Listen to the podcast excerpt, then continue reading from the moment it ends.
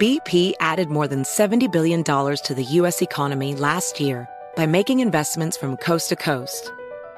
Investments like building charging hubs for fleets of electric buses in California and starting up new infrastructure in the Gulf of Mexico. It's and, not or. See what doing both means for energy nationwide at bp.com slash investing in America. Discover BetMGM, the betting app sports fans in the capital region turn to for nonstop action all winter long. Take the excitement of football, basketball, and hockey to the next level with same game parlays, exclusive signature bets, odds boost promos, and much more. Plus, now you can sign in, place bets, and manage your cash balance under the same BetMGM account in DC, Maryland, and Virginia. With the same username and password throughout the DMV, it's never been easier to play with the king of sportsbooks. Download the BetMGM app today. BetMGM is an authorized gaming partner of the NBA and an official sports betting partner of the NHL. BetMGM and GameSense remind you to play responsibly and offer resources to help you make appropriate choices. Please gamble responsibly. BetMGM.com for terms and conditions. Must be 21 years of age or older to wager. Washington, D.C. only. Please gamble responsibly. Gambling problem? Call 1 800 Gambler. Hey there, it's Ryan Seacrest for Safeway. Now that spring is here, it's time to focus on self care and revitalize your personal care routine. Now through March 26, head in store, shop for all your favorite personal care essentials, and earn four times rewards points. Shop for items like Crest toothpaste, Secret deodorant, Old Spice deodorant, or Gillette razors. Offer expires March 26. Restrictions apply. Promotions may vary. Visit Safeway.com for more details. Shall I take your order or do you need a minute? Yes, I'll be ready. Just buying a car on Carvana. What? It's super convenient. I already got pre qualified in two minutes. All I had to do was answer a few questions. What? That's handy. Yeah, now I'm customizing my down and monthly payments. What? That's an exquisite deal. And just like that, Carvana's delivering my car in a couple days. What? Oh, yeah. Uh, sorry, I'll have the burrito. Visit Carvana.com to finance your next car. Financing subject to credit approval. Delivery fees may apply. Newton Group Transfer. They are here to help you if you're stuck in a timeshare. I, these stories from people who have these timeshares and can't get out of them, they're shocking. These timeshare companies, not all of them, but so many, they get their hooks into you and you can't give them up. You can't give them up or they'll they'll do things like they charge you thousands of dollars. One girl she got past her timeshare when her mother passed away. She gets past the timeshare, doesn't want the timeshare, doesn't use the timeshare. They tell her she can get out of it for $4,000. She has to come up with a $4,000 check. This is not right. It's unjust. And Newton Group Transfers is here to help you. If you are in a timeshare and want out or know someone who is, call 888 845 3773. That's 888-84-JESSE or go to timesharejesse.com. Newton Group Transfer. They will help you out.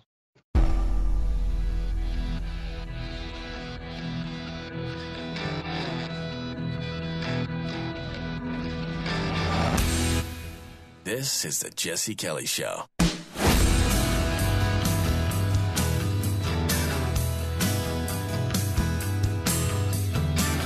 I bet drowning would really suck.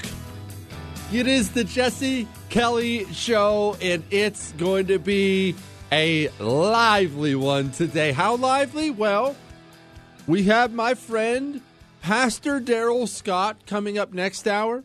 Black pastor out of uh, Michigan. Great dude. He's on my TV show all the time. He has some thoughts on the GOP and black voters. We're going to want to hear him. Don't know if he's right or wrong. We're going to want to hear the man. Julie Kelly, final hour of today. She interviewed that dude. You've seen the pictures of the dude who sat in Nancy Pelosi's desk on January 6th. She sat down with him for an interview. He just got out of jail. We're going to talk to Julie Kelly about that. Like I said, it's going to be a wild day today. We have the White House running cover for China again. We have a GOP governor licking his finger and sticking it in the air to see which way the wind's blowing again. It's gonna be it's gonna be a fun day on the Jesse Kelly show. No I cannot give you my big announcement yet. I cannot. Again, I have a huge announcement coming soon. I can't even tell you when because I'm waiting on one final thing and I'm not in control of it. It could be it, honestly, it could be 5 minutes from now. It could be 5 days from now. But I will tell you the second I know. But back to the whole drowning thing. I realize we've never talked, at least not at length, about the Lusitania. That passenger liner, the ship that sunk and it's it's widely credited as one of the things that pushed America into World War One. And I have a take today that's probably going to make people angry to whatever degree the Lusitania can can raise those emotions inside of you. See, I've always known this about the Lusitania. I knew that a German U boat, a German submarine, sunk it and that was wrong. That's what I knew. Uh, you might want to hold off on that. You really might want to hold off on that. By the time I got done doing all my prep, all my research with it, I, I found myself entirely convinced, and you may too. I will give it to you as even handedly as I can. I found myself entirely convinced Germany did absolutely nothing wrong here and got screwed by a great PR campaign. so let's dive into it. Let's look. Uh, like I said, I'll give it to you as even handedly as I can. I told you my bias going into it, but I got that bias from reading. Now, let's set it up. Pre World War One, there was a shipping competition going on. We've told the story a bunch. Germany had just recently unified and really became one unified German nation in the 1800s, later 1800s. But they were awesome, especially early on. And I mean, just a juggernaut. The, the fertility in the country was out, uh, through the roof, which does make for a prosperous nation. You know, German people, anyway, hardworking, detailed, they're killing it. Their economy's booming. Britain had been the big boy on the block on the planet for, oh, I don't know, hundreds of years by this point. And Britain had a huge, famous navy. Britain always has the best navy in the world. At least they did up until World War II, and now that title belongs to us, but that's another story entirely. Britain always had the best navy in the world. And on top of the best navy in the world, their merchant shipping was second to none. I mean, uh, they're the huge empire worldwide. They're constantly trading here and there and whatnot. Along comes Germany, and Germany decides we're getting in on that game. We're going to build up a powerful, modern navy that will be able to challenge Britain's navy on the high seas. And our merchant shipping's going to be dynamite. And then they both started to get in this gigantic test of whose is bigger by getting in on the passenger liner thing. You see, cruise ships today, everyone knows what a cruise ship is, whether or not you've ever been on one. But back then, it wasn't really common for people to hop on a ship and cross the ocean for, for I'm sorry, for fun? You, you, for fun? Why? It's miserable. Well, enterprising souls got to thinking Hey, it doesn't take three months to cross the ocean now. You make the trip from New York to, to the UK in six days. We have all these steam powered ships. I bet people would pay a fortune if we were to make these ships gigantic, fun floating hotels with heat and air conditioning and food. I bet they would pay a bunch of money to do that, and people would. It turned out there was a market for it. So, Germany starts building their passenger liners, their cruise ships. I'm just going to call them cruise ships. That's not really what they're supposed to be called, but that's what I'm calling them. Makes it easy for everyone to understand. Britain does not like it that America and Germany both are getting in on this ocean liner, uh, you know, business. So British companies, and this is going to come into play for our story, these British cruise ship companies they go to the government, the British government, and they say, hey, Would you mind giving us a loan, maybe a little startup cash? British government says, why? What? what? Hey, we want to build new ships, bigger and better ships than Germany has, and bigger and better ships than America has. And we're running out of money because this competition's killing us. British government wants to be number one too, so they think about it and they come up with a solution. They say to themselves, well, they say to the cruise ship company, sure, sure, yeah, we'll give you a loan. We're Britain, we're doing pretty well. But there's a catch. If we give you a loan, then at any time we want, we can point to your passenger liner ships and say, they're ours now for wartime purposes. We can take them essentially into the Navy and make them Navy ships whenever we want if we give you this loan. Cruise company says, okay. And out of this deal comes a ship called the Lusitania. The Lusitania had a sister ship that was pretty much identical to it. I'm not going to go into the name and all that stuff, but know that because that's going to come into play for our story. Now, let's walk into World War One. World War One breaks out. We've told the story a thousand times. We're not going into it again. But Britain is squaring off against Germany, and there are a lot more people involved, but that's who you need to worry about for today. Germany was a fantastic land power, especially during World War One. There are people out there who say the German army in World War One is the greatest army in the history of mankind. You just don't ever think about that because they lost. But when you, I mean, they, they, it was an incredible army. Britain did not have a huge army, but what Britain did have was that wonderful, wonderful navy. And it turns out that German navy that they were building up because they wanted it to match Britain's on the high seas.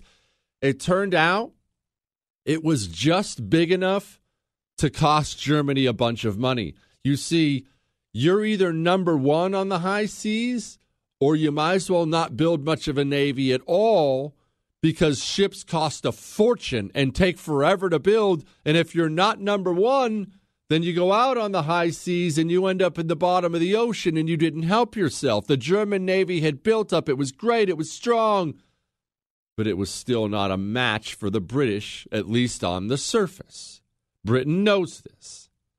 In an effort to win the war, and I'm not ripping on Britain for this, you know, I'm a British fan. In an effort to win the war, Britain does what Britain had done for a long time.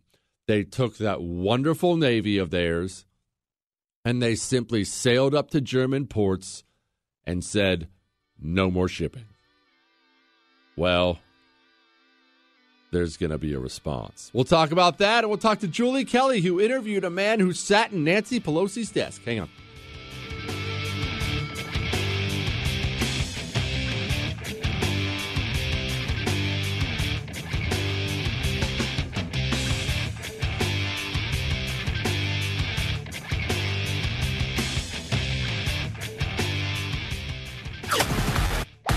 Jesse Kelly. Quitting dipping is terrible. I'm not I'm not going to sugarcoat it for you if you're one of those people who dips. If you're one of those people who smokes. It, it, look, it's an addiction. I had it forever. I, I, there's no judgment here and pulling yourself away for something that has become part of your life is hard. And it is part of your life. No one likes to admit that, but it is.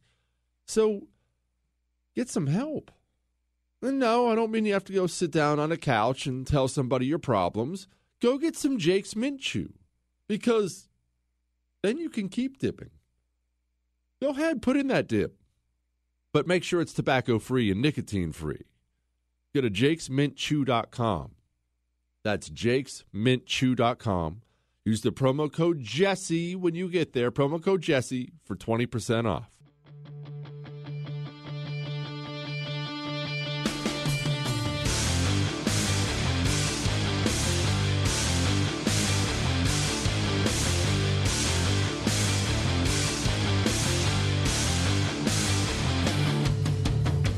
It is the Jesse Kelly Show, 877 377 4373. Jesse at jessekellyshow.com. You can email me your love, your hate, your death threats, your Ask Dr. Jesse questions for Friday. They are already starting to come in and they're great.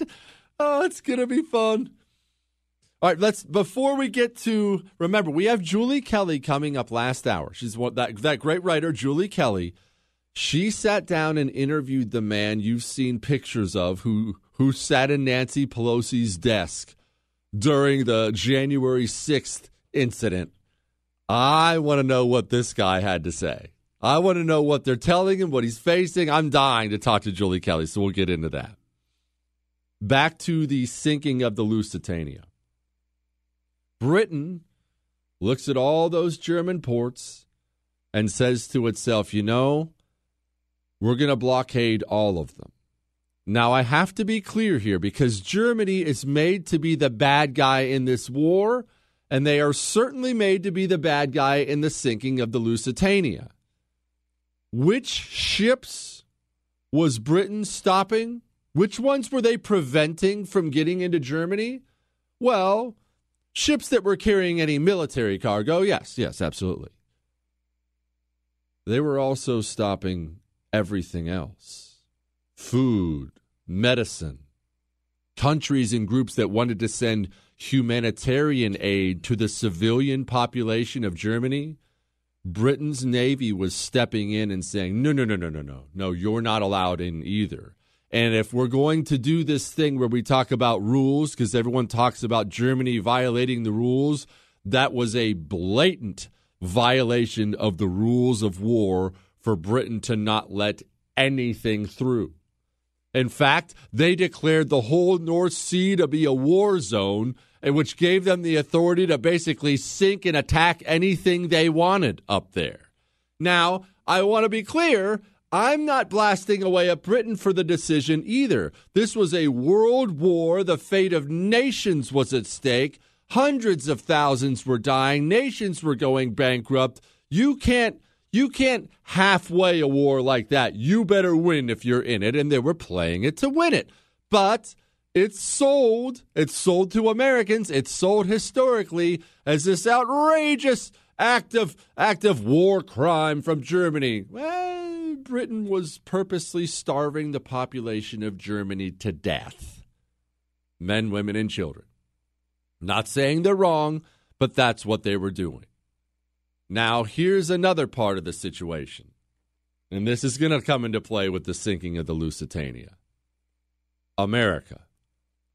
America, I know this is going to sound crazy to you, but America was actually founded on not getting involved in anyone else's wars, period. You can go read George Washington's farewell address. Believe it or not, I know you're going to find this shocking. That is that that is not that wasn't just the founding. That's the entire history of our country, right up to World War One, World War Two ish. People who are who only live in this current era, they don't know, they don't realize that. They think what we do now is what we were meant to do. It's exactly what the founders said don't do. They said don't ever do it. America was a neutral country in World War One. And remember, this is not Nazi Germany, World War II, good versus evil. Uh, we got along with the Germans too. The the dominant immigrant group into America were German people. There were there was German people. There were German speaking newspapers at this time in the United States of America. It was a hugely German country. We got along with everyone. And so we said to ourselves, okay, well, we'll look, we'll ship our goods and services to everybody too. You want some food? Look, you want some artillery? You want this? You want that? America will sell it to all of you. We're not we're not interested in it. But here's the deal. Yeah, we were selling it to Britain. Oh, we would sell it to Germany too. But remember that whole blockade thing from Britain? America's goods weren't getting through to Germany. Now, how does that look if you're the German high command? Does that look like America's being neutral? Or does that look like America very much picked a side and you're not on it? You see where I'm going with this whole thing? So Germany has to make a choice. We can sit here and starve to death and watch the manufacturing giant of the world, which we were becoming at this time, we can sit here and starve to death and watch the manufacturing giant of the world pour weapons and munitions and food and everything else into the coffers of our enemy, or we can do something about it. And I want you to know this decision, the decision on whether or not they should do unrestricted submarine warfare, was agonized over and debated at the highest levels in Germany. It's not as if they were all like, yeah, screw it, let's start sinking civilian ships. They knew what the stakes were. Nevertheless, Germany says, okay, you want to blockade our ports? I realize our surface navy can't fight yours. You know what we do have? Boatloads of submarines, boatloads of U boats. Consider the entire water around the UK. Consider all of it now a war zone. And they sent a message out to the whole world. Though it was not like this was a secret. They told Britain and they told the whole world do not come here. I don't care who you are. Do not come here or you will be sunk. And don't test us. Now, Germany wasn't this belligerent. You know, we, you like to think of them as soon as I say Germany. You, you can't get the Nazi image out of your head, right? This is way before the Nazi stuff. You, you picture some bloodthirsty German savage. Germany wasn't stupid, and they weren't bloodthirsty. Germany, they were very worried about killing civilians they were very, very, very worried specifically about killing American civilians. They did not want America getting involved in this war. So, what did they do? At first, they followed the rules of warfare, the rules that Britain was violating, and Germany would do this. They would approach a gigantic cargo ship, a merchant vessel of any kind, with their submarine they would give up their one advantage and let the submarine surface. Then they would get on a bullhorn and yell to the ship, Hey, stop. You will stop right now. If the ship didn't stop, by the way, the submarine was then allowed to shoot it. But every time the ship would stop, the Germans would then board the ship and examine it. If they found things they didn't like on it, even then they wouldn't kill the civilians on it. They would pull them off the ship and then sink it to the bottom. Right? Very nice, very, very chivalrous, very orderly. Well, remember about two seconds ago when we were talking about the stakes being high and you can't lose this war? Winston Churchill in Britain, they didn't like this whole being blockaded thing. You see, they were supposed to be the only ones allowed to do that. So Churchill decided he was going to do something about it. What was he going to do about it? He was going to start mounting weapons, heavy weapons, on merchant vessels and passenger liner ships and hiding the weapons until the submarine surfaced and then ripping the cover off the weapons and sinking the submarine. And there was another part of it. There were two other really dirty parts of it. And I like dirty, that's fine. But another part of it was they would wait for the submarine to surface and stop and be like, oh, yeah, you're right, we're stopping, go ahead and board us. Then they'd fire the ship up and ram the submarine because the ship is a lot harder than the submarine. Wouldn't hurt the ship at all, would tear the submarine in half, it would sink to the bottom. And that's not even the worst. You want to know what the worst thing they did was as far as dirty? I'll tell you in one second.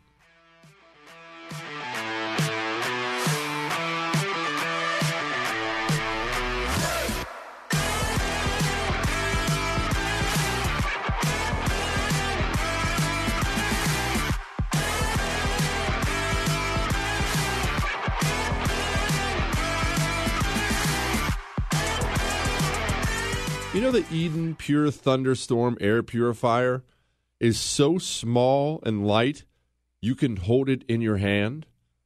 I will tell you, I travel with mine. When I, when I go to a hotel, I bring one along. And right now, this week only, you can save $200 on an Eden Pure Thunderstorm 3 pack. You get three units for under $200. I told you I have three. I, I, didn't start out with three. I started out with one. And wow, I was blown away. I went and ordered two. I think it was the next day, if not two days after that. I have three in my home one in my bedroom, one in my son's room, and then one out in our general living area. This week only is that deal. Go to EdenPureDeals.com, put in the code word Jesse and the number three. That's Jesse and the number three at checkout. EdenPureDeals.com, Jesse3.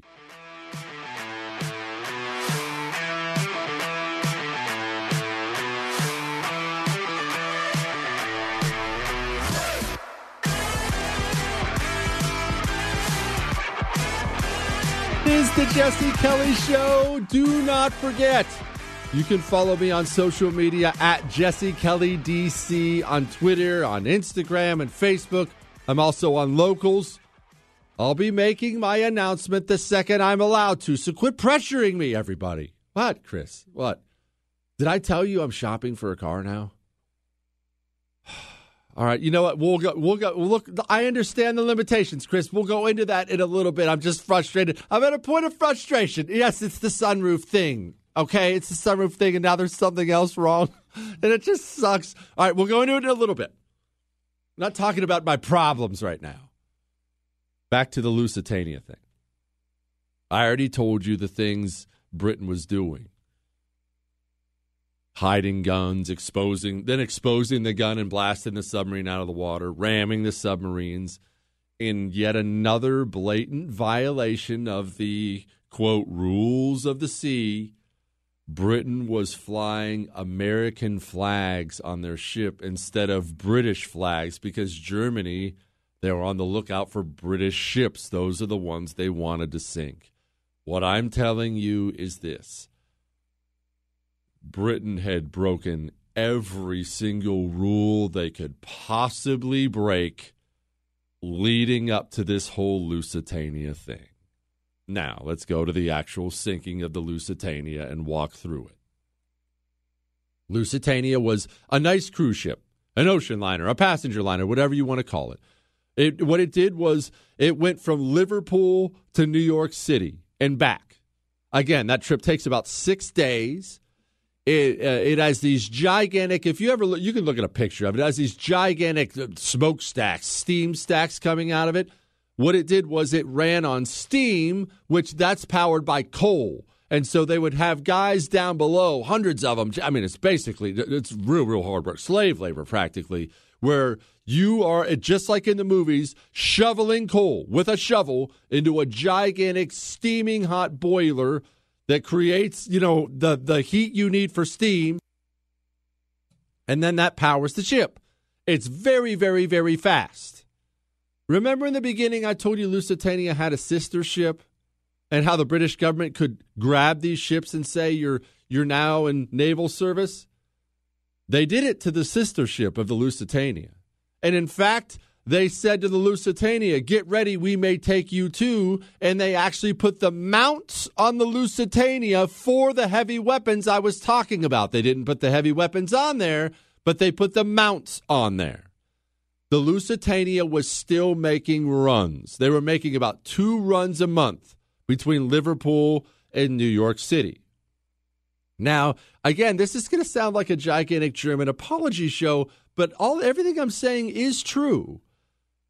Germany was started, starting to get real suspicious because Britain was cheating at every turn, and Germany started to suspect that they were hiding wartime things on these passenger liners. Guess what was on the manifest, on the public manifest anybody could read on the Lusitania? Four million rounds of ammunition. We're not just talking about little Tommy and Timmy on their first cruise ship ever. You're at war with this nation who's been cheating you and starving you at every turn. On top of that, remember I said the Germans weren't these bloodthirsty monsters? The German ambassador to the United States of America took out a widespread ad, widespread ad in American newspapers telling the American public do not get on these ships that are going to England. We are going to start sinking them. We are now considering these to be warships. Do not get on the ships. They told everybody, specifically because they were so worried about accidentally killing Americans, right? And dragging us into the war. Well, lo and behold, which is it's just amazing to me that we're still making this run. The Lusitania set sail with about 1,900 people on it, set sail from New York City, heading on over to Liverpool. Now, you're a German U boat captain. You know everything I've just told you up to this point in time. You also probably have knowledge that this particular ship has huge. It even they even, had fuses on it and ammunition on it. They eyed up the ship and they launched a torpedo at it. Torpedo slams into the side of the Lusitania on the starboard side. That's the right side for you land landlubbers. It hammers into the starboard side. The ship starts to list. That means lean. Whenever they say a ship is listing, that means it's leaning over a little bit on. It normally leans toward that side because it's taking on water in that side. That makes sense. So it's not sitting straight up and down anymore. And then and what's funny is I can't find any information on this. Now, this part, I'm, this is purely speculative, okay? I'm just guessing on this. Not long after that torpedo hit, there was a second explosion inside the Lusitania. I must have watched and read 12 things on the Lusitania over the last 24 hours.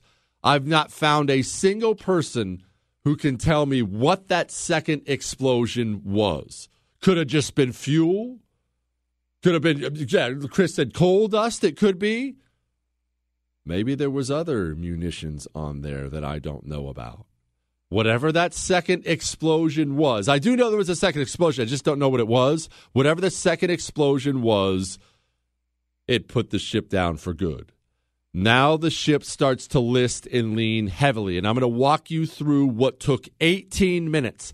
18 minutes is all you had from the time the torpedo hit to the time this thing went under the water. And keep in mind, because we're going to come back to this, this water is freezing. We're up by Ireland. We're right. We're in the Celtic Sea, right in between Ireland and the UK.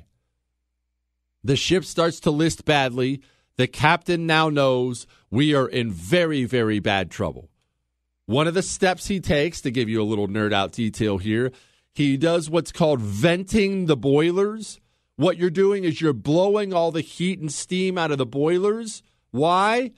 Because when the ice cold water hits a smoking hot boiler, it explodes. And he is so sure the ship is going down he has to cool these things off now to keep them from exploding and killing everybody as soon as the water hits. Now, the only reason I included that is I think it will add to what the scene must have felt like as this thing is going down. When you vent the boilers, it makes a loud hiss, supposedly so loud you can't hear yourself think. So now the ship is leaning, the ship is sinking. There's a hissing sound so loud you can't communicate with other people. Soon, as the ship is leaning and sinking, the electricity goes out. Well, what if you're not on A deck? What if you're not on the top of the ship? What if you're one of the poorer people who had to buy the lower class seats? What if you're down in F deck and the power goes out and there aren't windows. And the ship had elevators. It was a very fancy ship. Well, now the elevators don't work anymore either, and you're down there in the dark. And you're down there in the dark, and the water starts coming in. And you're with your wife, or you're with your husband, and you're with your kids. And now, as panic sets in, that ice cold water hits you for the first time, what is that moment like? We will wrap up the sinking of the Lusitania here in just a second, and then we'll get to the White House running cover for China again. Gosh, hang on.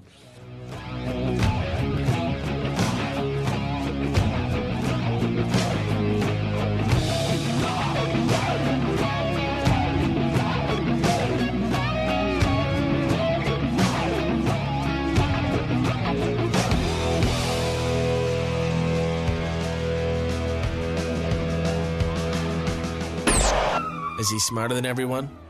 Who knows? Does he think so? Yeah. The Jesse Kelly Show. I love my Northwest Retention Systems holster.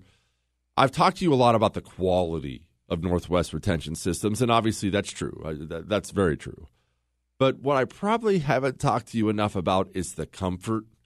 And look, I, I carry inside the waistband on my right side. That's where I carry my concealed weapon. And I've had several holsters there before I stepped up and finally started buying quality. It digs into my back and then it slides forward or slides back. It digs into my kidney, or it'll be fine when I'm standing up walking around. And then the second I sit down, I feel like Mike Tyson punched me in the gut. Just go get a comfortable holster from Northwest Retention Systems. They add comfort. Trust me on this one. Go to nwretention.com. That's nwretention.com. Use the promo code Jesse when you get there. That gets you 10% off and free shipping on everything over $100.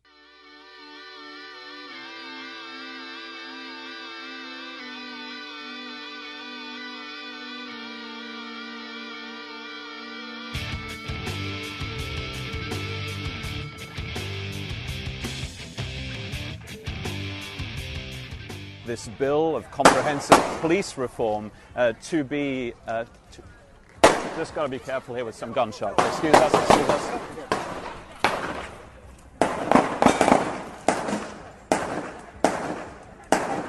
It sounds like gunshots. I'll let you know what this is. These seem to be gunshots. what?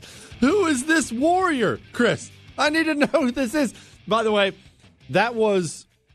Uh, we're trying to find the guy's name so we can give give you credit or give him credit for it. That was a shooting in George Floyd Square. That was yesterday on the anniversary of George Floyd's death. I don't know the results of the shooting and fatalities or anything like that. So we're not talking about that specifically. We're talking about this lion with ice water in his veins. Chris, play this again. Shooting going on right behind him, and he's all, Excuse me, Cheerio, excuse me. This bill of comprehensive police reform uh, to be. Uh, to just got to be careful here with some gunshots. Excuse us, excuse us. Just got to be careful here. Don't worry about it. Uh, uh, extra cream in the coffee, please. Thank you, sir. what? All right, back to the Lusitania before I get to uh, the White House. All right. So the power's out down below. The water hits. People are now scrambling to get to the stairs because the elevators are broken. Well, it starts to bottleneck at the stairs. And we're talking, you know, there are about 1,900 people on the ship. There are still 300 down below as the water pour, pours in and you're bottlenecking at the, at the stairs. So, what about the lifeboats? The Lusitania, remember, this is three years after the Titanic sank. So, you know, there are more lifeboats. And we need a lifeboat for everyone and all that.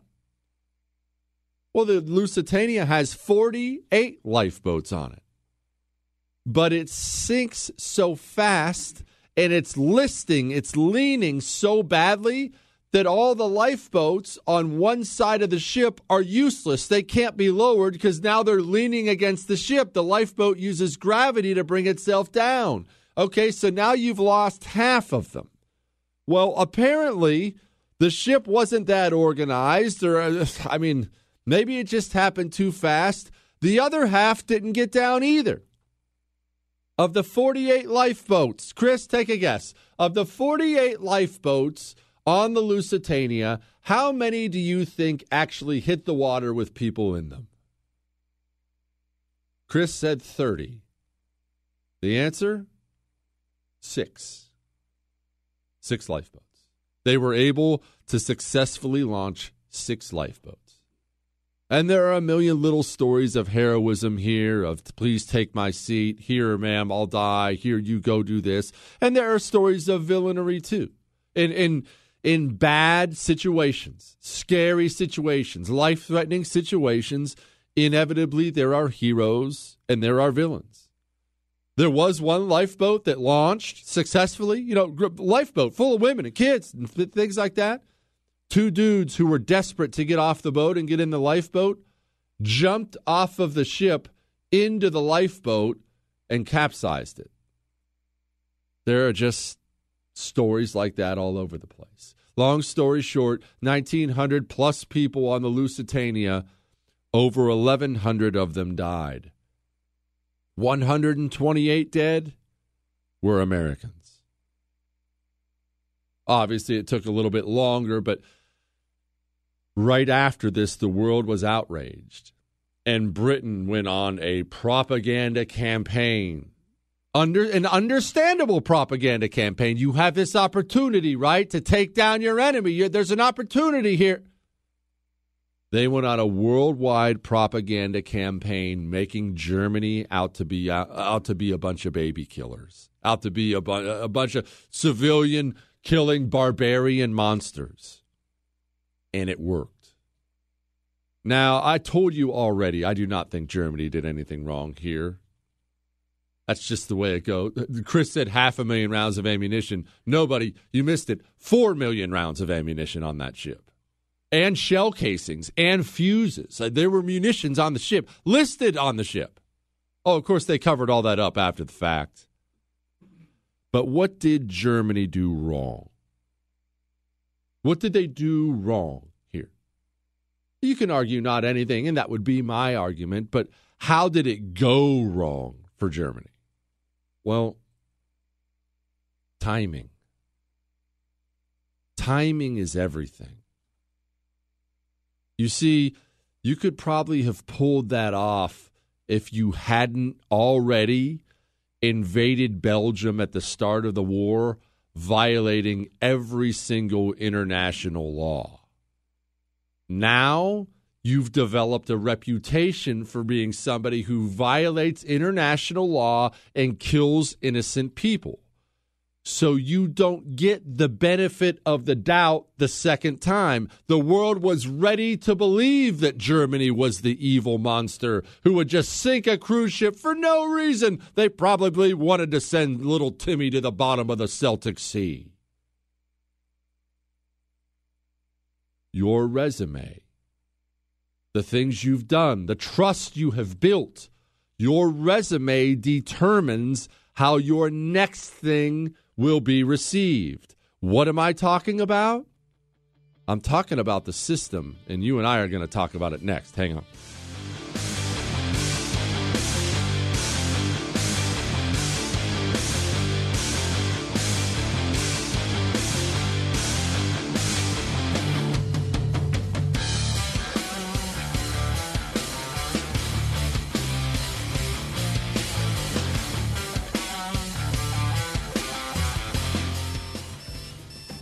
Wake up and text. Text and eat. Mm-mm. Text and catch the bus. Text and miss your stop.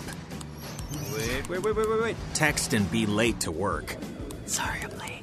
Text and work. Text and pretend to work.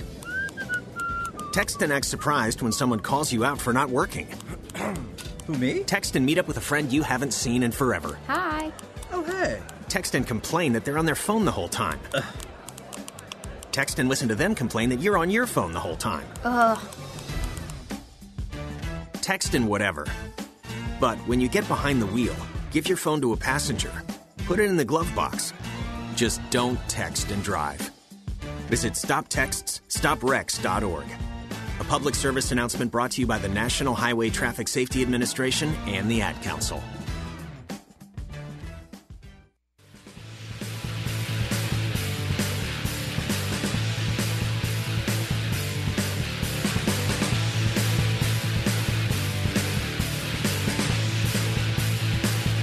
It is the Jesse Kelly Show, 877 377 4373. Jesse at jessekellyshow.com. We have Pastor Darrell Scott coming up about halfway through next hour.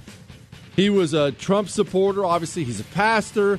Has some controversial, I don't know if it's even fair to call it controversial, has different views on race. I mean, he's a black pastor. I'm pretty sure he's from Detroit, so he's got different views on race. He had a he had something out on social media this morning. I'm going to ask him about. He said, "quote The reason the GOP doesn't get the black vote is because Republicans select black candidates that reflect the party to black community, while Democrats select black candidates that reflect voters in the black community. I want to know what he's talking about. That, and I'll tell you about the system next.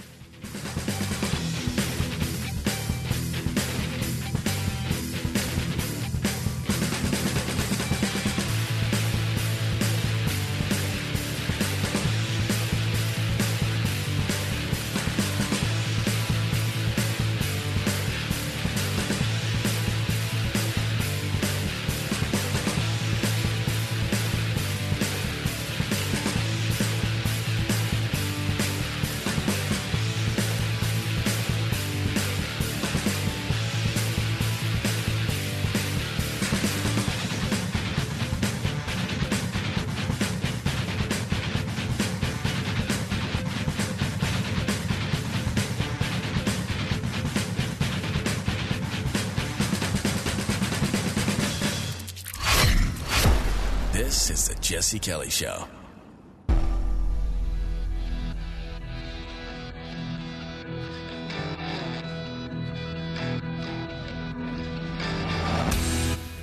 This is the Jesse Kelly Show.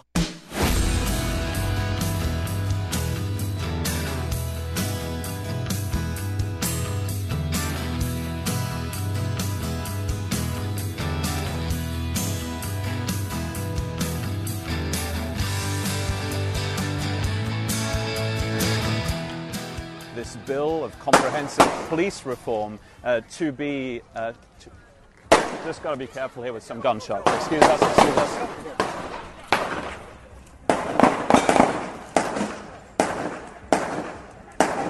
It sounds like gunshots. I'll let you know what this is. we did track down his name. That's Philip Crowther with the AP. I don't know. Look, don't write me and say, "Oh, you're not going to like this guy." I don't look. I don't care if he's the Antichrist. That's impressive. That's impressive coolness under fire. Just sitting out there, didn't even raise his voice. Hang on, excuse me, excuse me. Uh, we may be getting shot at. Don't worry about that. it is the Jesse Kelly Show. 877 377 4373. Jesse at jessekellyshow.com. Isn't this so fun? Jewish producer Chris and I talk about this a lot. This is just the funnest job ever. You guys make this job a blast. I'll never understand. I'll never understand why almost everybody I know who does this, who does some kind of punditry for a living, if you even want to call this work, somebody who does radio or TV for a living, almost everyone I know, they're miserable all the time. I don't, and just said, why? Uh, buddy, I don't know. I don't know. Maybe, maybe it's a matter of perspective. You know, I haven't been doing this 20 years. I've been doing this like three. I just kind of fell backwards into this whole thing. Maybe it's a matter of perspective, but this is not work. Uh, this is a blast. I, we get to make jokes for a living. We make fun of these people for a living. All right, let's get serious for a minute, Chris. Dang it. Germany sinks to Lusitania and doesn't get the benefit of the, doubt because they had previously violated said benefit of the doubt.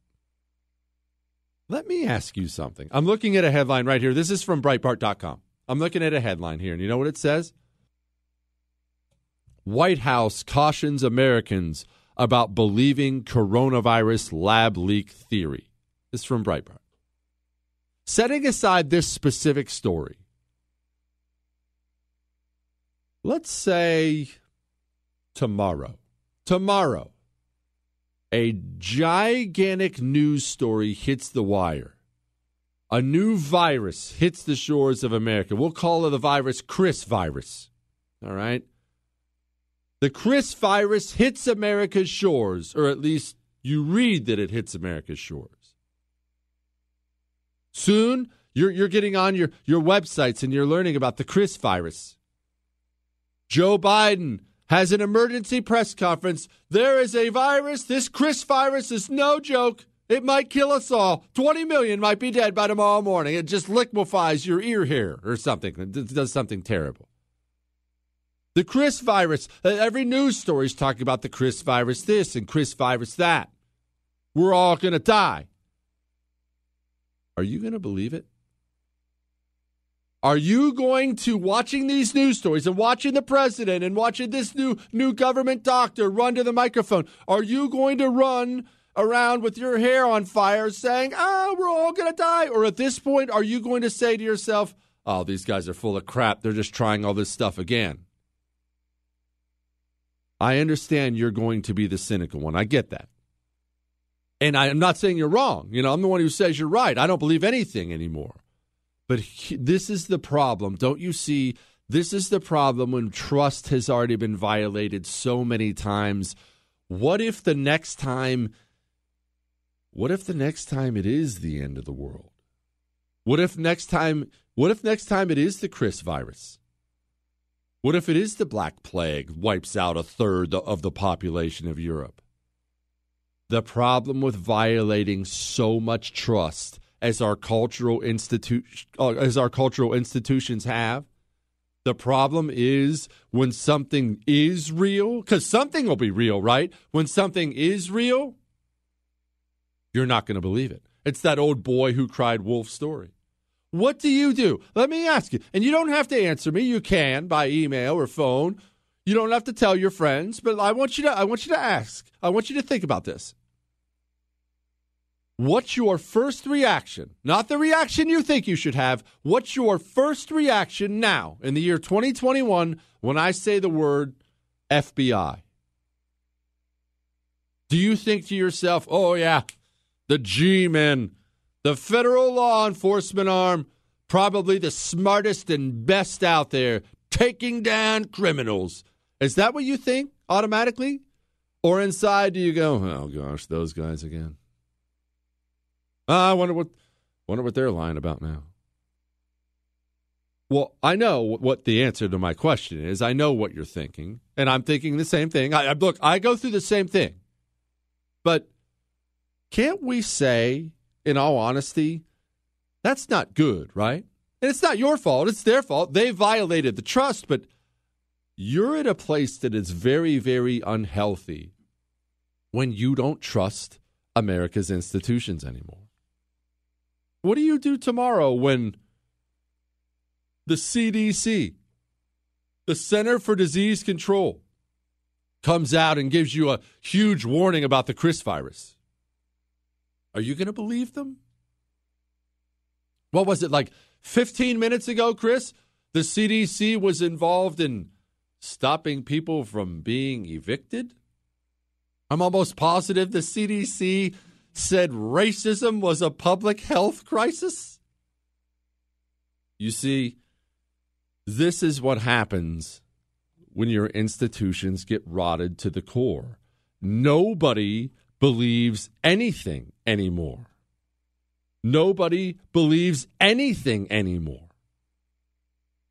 And then when you're there, aren't you already done? Well, let me ask you what would it take for you to start trusting the system again? What would it take?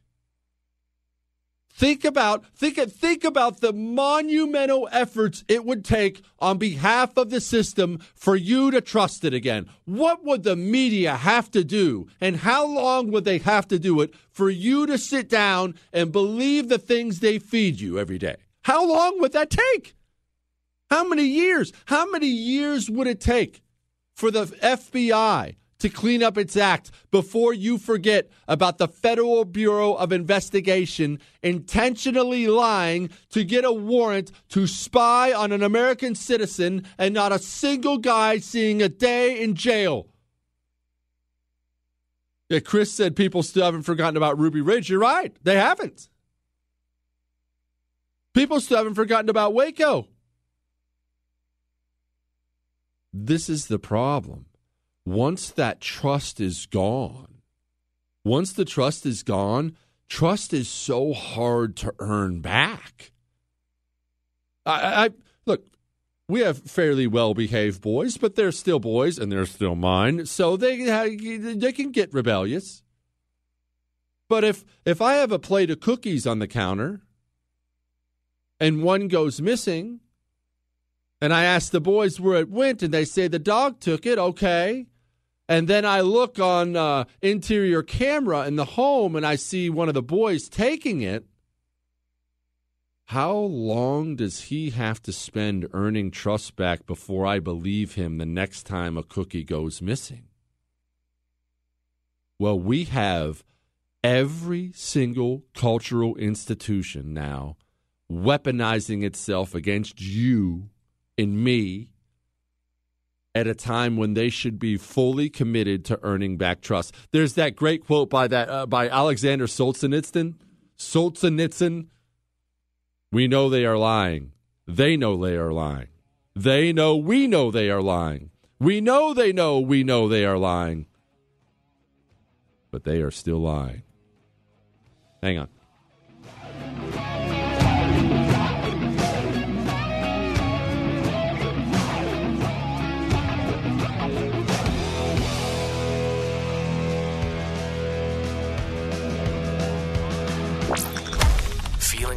Stocky?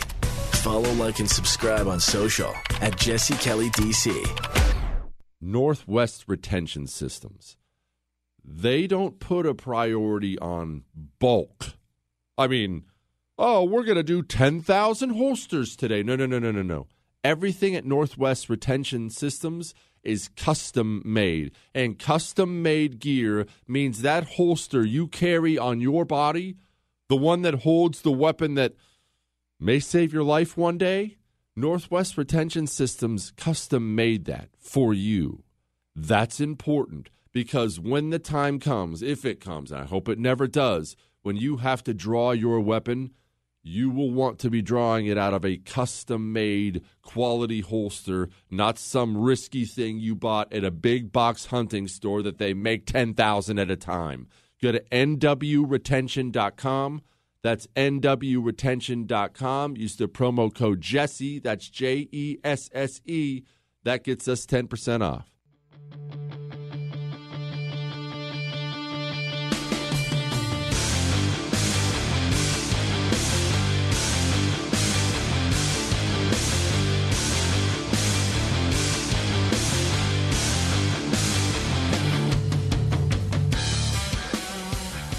I think it was obvious to smart people that's where it came from. I have no doubt about it. I had no doubt about it. Uh, I was criticized by the press because China has a lot of people taken care of. They took care of Hunter, they took care of Joe, they took care of everybody, didn't they? And people didn't want to say China. It is the Jesse Kelly Show. We have Pastor Darrell Scott coming up in 10 minutes. The GOP and the black vote. He talks about it a lot. Let's talk to him about it. I like having I like having people on who have something to say. And you know what I enjoy, Chris? Now maybe this may be because I'm a sociopath and they say you attract whenever you're a host of something, you attract the the listeners or viewers will be people who are similar to you. It's just inevitable. But you know what I enjoy? I enjoy the fact that I have guests on who have different opinions on things, not the standard boilerplate stuff. Never a complaint. Never a complaint. I mean, people will write in and be like, well, I didn't really agree with them there, but there's never, I'm outraged that this person had this take on things. Maybe it's because, one, my audience is a bunch of sociopaths, or two, they know I'm one and I don't care. But remember something, and I want you to remember this. I want you to remember it forever. Whether you're just a listener, whether you want to do this for a living, whatever you want to do, I am not in any other business besides interesting. I'm in the interesting business. My job is not to save the world. I'm going to try to do as much good as I can while I'm here. My job is to make your drive home or drive to work better for about 30 minutes. That's my job. Period. End of story. I'm interested to hear what Pastor Darrell Scott has to say. And no, I don't have an announcement yet. Stop emailing me asking if you missed it. yes, there is a huge announcement coming on the show. There is it is coming. No, I've not made it yet. On my life, on my life, I'm not going to leave you hanging. The second I am legally allowed to tell you, I'm going to tell you. And honestly, it could be by the end of the show, and it could be a week from now. I'm just I, I'm not in control of the timeline. Is the best way I can explain it. Once I'm allowed to uh, announce everything, as you know I will, I'll give you all the details on everything. I'll give you all the backroom stuff. I'll give you all the insider stuff. I'm happy to give you all that stuff as soon as I'm allowed to do it. Until then, I'm not allowed to say a word. And what's happening now is all my buddies, they're all texting me wanting to know good friends, and I mean people, just friends separate from all this politics stuff, or friends who are in the media, friends who are outside of the media. Hey, tell me. Uh, and I text them all. I, I, I cannot. I'm sorry. I'm, I can't do that. Oh, come on. I won't tell anyone. Maybe you won't tell anyone. But when I say I'm not telling anyone, I'm not telling anyone. I'm the only person on the face of the planet who can actually keep a secret. I don't tell. And when I say I'm not going to say anything, I'm not going to say anything back to this Trump thing. And yes, I'll give you an update on the car situation, pickup truck situation shortly. But back to this Trump thing. Trump talking about how he was right. Think about think about how much of the system demanded a couple things a little over a year ago. Think how much of the system demanded that you acknowledge that coronavirus was the only thing that mattered in the world. Think how insistent they were that you acknowledge that. No, go home, hide, close your business. Well, okay, well, I I understand it's it's a virus that's killing people, but I actually have to make a living. Are you selfish? Go home and close your business. Everyone's gonna die. Okay, okay, but what about what about the kids? This is actually really bad for the kids. They're not interacting with other kids. It's bad for their child development. Are you sick? Coronavirus is killing everybody. Go home. Think how insistent they were on that. How insistent they've been on every single part of it. Even now, even now with the vaccine. And look, again, remember, I, am not taking it, but I don't care if you do. I don't judge either way. Do it or don't. It doesn't matter. It's your body. Do what you want. But think how insistent they are on it. I, I can't. I I have apps on my phone that are completely unrelated to anything COVID or anything else, and I'll get notifications from them. Use the discount code blank to save money on your vaccine. Wait, what? Why are you sending me vaccine stuff? You're not a medical place. They insist you believe on things, you believe in things, and it creeps me out. And they also insisted, insisted that China not be associated with coronavirus. Remember when they were all screaming how racist it was when Donald Trump called it the China virus? Even though it came from China? This is why that trust we were just talking about has been so eroded. This is why it's been so eroded. Chris brought up during the break Chris and I were talking during the break, and he said to me, he said, Well, what's crazy is how far they have to go, and they haven't started yet. And he's 100% right. It's not just that they have a million miles to go to get your trust back. It's that they don't have any interest in getting your trust back. They're not even at the point where they're admitting, I have a problem. They're the alcoholic who wakes up in the morning and downs a fifth of vodka before breakfast? And he's not even at the place where he admits, okay, this has probably gone too far. Maybe a little. By the way, quick side note if you are somebody who struggles with that, get help. Get help. You know, there's no judgment here ever on the Jesse Kelly show. Believe me, there's nothing you could do that would ever be worse than the things I've done in my life. But there's no shame in getting yourself some help. I've seen that destroy lives, and I've seen people turn their lives around. So if you need help, go get go get yourself some help. But anyway, side note. That's where they are. The system is the alcoholic downing the fifth of vodka before breakfast and still not at the place where he says to himself, I have a problem. Even most of those guys who get to that point in life, they know they have a problem. They may not want to tackle it. They may not intend to tackle it. They may just decide it's over. I'm going to die they know there's a problem.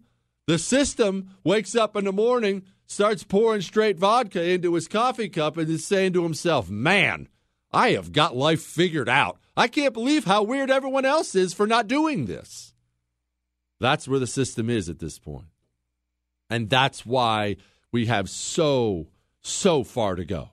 So far to go. I mean, how bad is it? Well, here's a headline for you. Supporters of Trump unequivocally support extremism, according to Pentagon official overseeing efforts to root out extremism. His name's Bishop Garrison. He was appointed by Secretary of Defense Lloyd Austin to lead the Countering Extremism Working Group. You you do remember what the political officers did in all the communist countries, right? What the political officers they assigned to military units did. And you do understand that's happening right out and right now here. And it's not happening in a Soviet style yet because America's system simply wouldn't withstand that yet. It's happening right now in a soft way. It's not just the people they're going after, it's the people who are sick of this garbage and they're quitting. We are losing our best warriors from our military because they're not going to put up with this garbage. So they're quitting, and we're going to get stuck with an army of Democrat turds. That is a very dangerous situation. All right, it's time to talk to Pastor Darrell Scott next about the black vote, why the GOP's losing it. Hang on.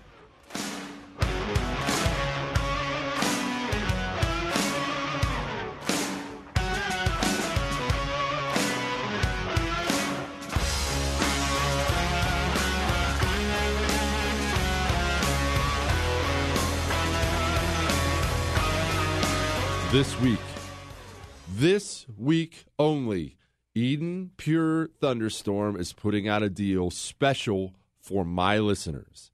You see, I've told you time and time and time again how I bought one Eden Pure Thunderstorm because I always have an air purifier, always. And I was floored. I mean, absolutely floored. And then, of course, my son stole it and it took the odor out of their room.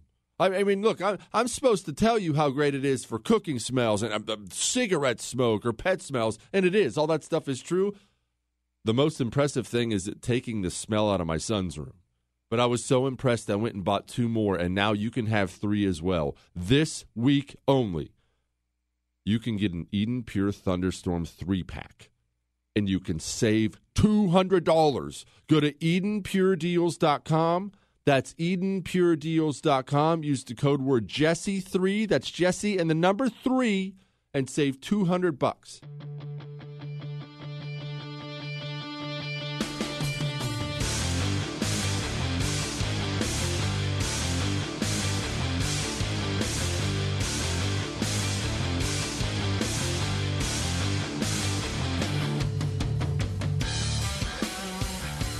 I've been looking forward to this. Joining me now is my friend Pastor Darrell Scott, author of the book Nothing to Lose. Pastor, you said this morning the GOP is failing at something badly when it comes to black voters. Tell me what you're talking about. Well, I said that the GOP usually um, selects or uh, backs candidates that reflect the party to the community rather than select or back candidates that um, reflect the voters in the community. And you know where I got that idea from? There was a couple of years ago, myself and my business partner, Kareem Lanier, was sitting down with some uh, Republican donors that were very uh, generous to the party. And we said to them then, this was going into 2020. I think we met them around 2019, or either it was 17 going into the 18th. And we said, why do you guys always get behind these stuffed shirt, buttoned up black candidates that walk around like they got a stick up there behind? We said they do not relate to the community. They don't they don't have that connection. They don't relate to the community. The black voters in these areas that you want to support, they won't support them. And you know what he said that I found very very um, enlightening. He said, "But those are the ones that we can relate to." You, you understand what I mean? He was he was a, a very rich, very influential, buttoned up, older white guy who has been a lifelong Republican. He said those are the ones we can relate to. It was the black candidate that, um, uh, you know, he went to college and nothing wrong with that. And he had a white wife and nothing wrong with that. And you know, he was a stuffed shirt looking kind of corporate looking guy and got cleaned in the election by a guy who was in and of the community that um, they were running in and had more of a connection to the man on the street. And when he said that, he said, but those are the ones we relate to. And I think that his statement was a reflection of the party as a whole. When you look at the Republican Party and the candidates we get behind, you know, when when it's a black candidate, it has to be a certain type of black candidate, whereas the Democratic Party will get behind candidates that were not only in the community, but were also of the community. You know, I, I see a lot of these these uh, candidates out here that will say, "Well, you know, I was born in a certain area, and I was born in the hood, and I made it out of the hood, and I went here." And, and it's one thing to be in the hood, but it's another thing to be of the hood. What you is- the guy that came up what is the difference? Out, got out of there, and you have no connection. Excuse me. What is? I'm sorry to interrupt you, Patrick, but what is what is the difference? Because I, I look, obviously, I'm not from the hood. I'm as white as snow. What is the difference between being from it or being of it? Like, what does that mean? All right. Let, let, let me let me let me let me make it say it this way. When I grew up, I came up and I was out in those streets for a long time until I gave my life to the Lord and got out of the streets. Now there were guys that were in the same neighborhood as I was, and were my friends, like in the first grade and second grade. They never did the things that I did. They were never part of that community street culture. You, you understand? And so they were in the community. They were in that culture, but they weren't of the culture. And so they couldn't connect with the man on the street. These were the guys that they, they did the right thing, and there's nothing wrong with doing the right thing. But what they did, they were raised up to say, hey, go to school and get out of here and get as far away from here as you possibly can. And so the one gentleman I'm thinking of in particular, he and I were best friends in the kindergarten, first, second grade, third grade, but he didn't do the things that I did. In fact, his parents saw me, you know, do something one time and wouldn't let him play with me anymore when we were young, at least not in front of them. Now, here's the thing. He went off to college. He actually was a member of Bill Clinton's administration for eight years.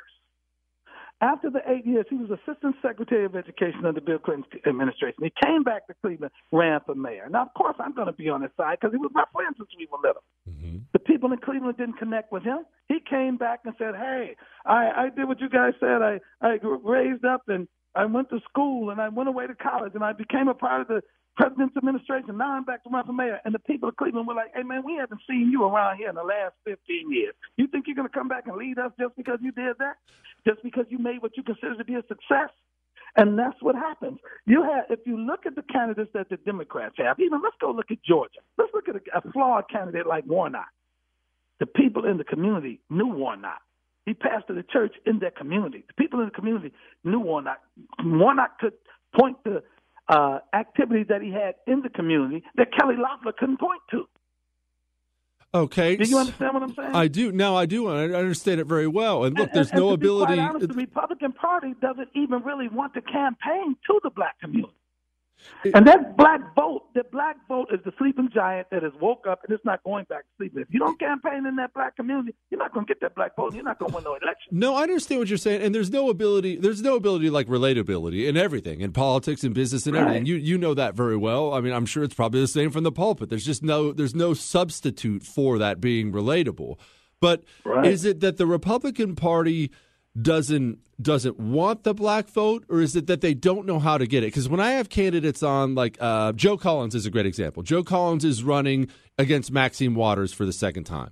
Obviously, pretty rough area of L.A. He said last time, every time I have him on the show, he complains that the national GOP didn't back him, and it drives me insane the GOP won't because it's a losing battle. Let's be honest. Joe Collins is probably going to lose again and maybe again and maybe again.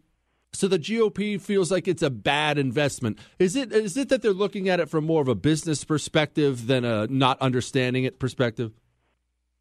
Uh, I, I think it's a little bit of both. See, here's the thing: in the past, the GOP didn't need the black vote, so they didn't care whether we got it or not. We didn't need the black vote in Georgia.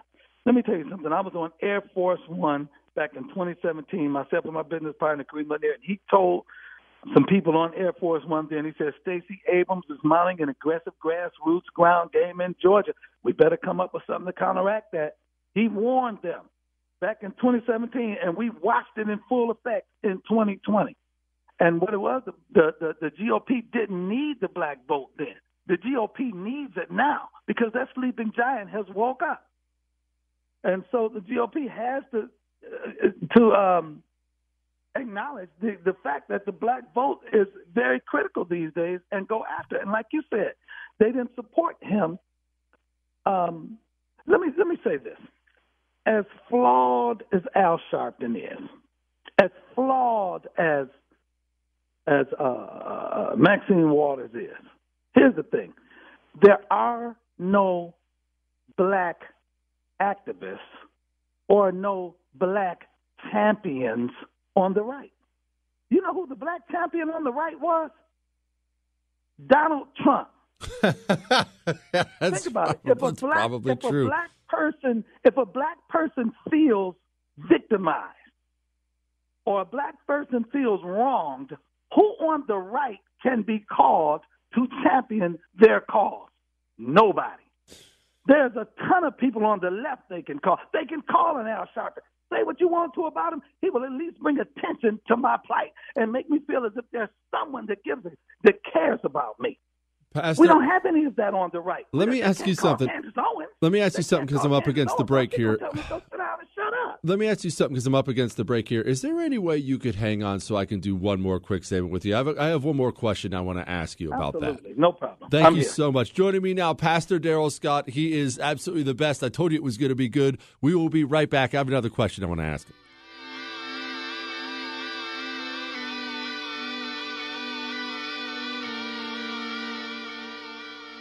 145 over 92. 180 over 111. 182 over 100. And I had a heart attack and a cardiac arrest, and then a stroke. Your blood pressure numbers could change your life. A lot of people don't understand, including myself. I didn't, now I do, uh, the impact of having a stroke. My memory is shot. When I woke up, I couldn't speak. Lowering your high blood pressure could save you from a heart attack or stroke. If you've stopped your treatment plan, restart it or talk to your doctor about creating one that works better for you. Start taking the right steps at manageyourbp.org. It's a new life, but I'm going to make it better. I'm coming back. Ask your doctor, check your blood pressure. Brought to you by the American Heart Association, American Medical Association, and the Ad Council.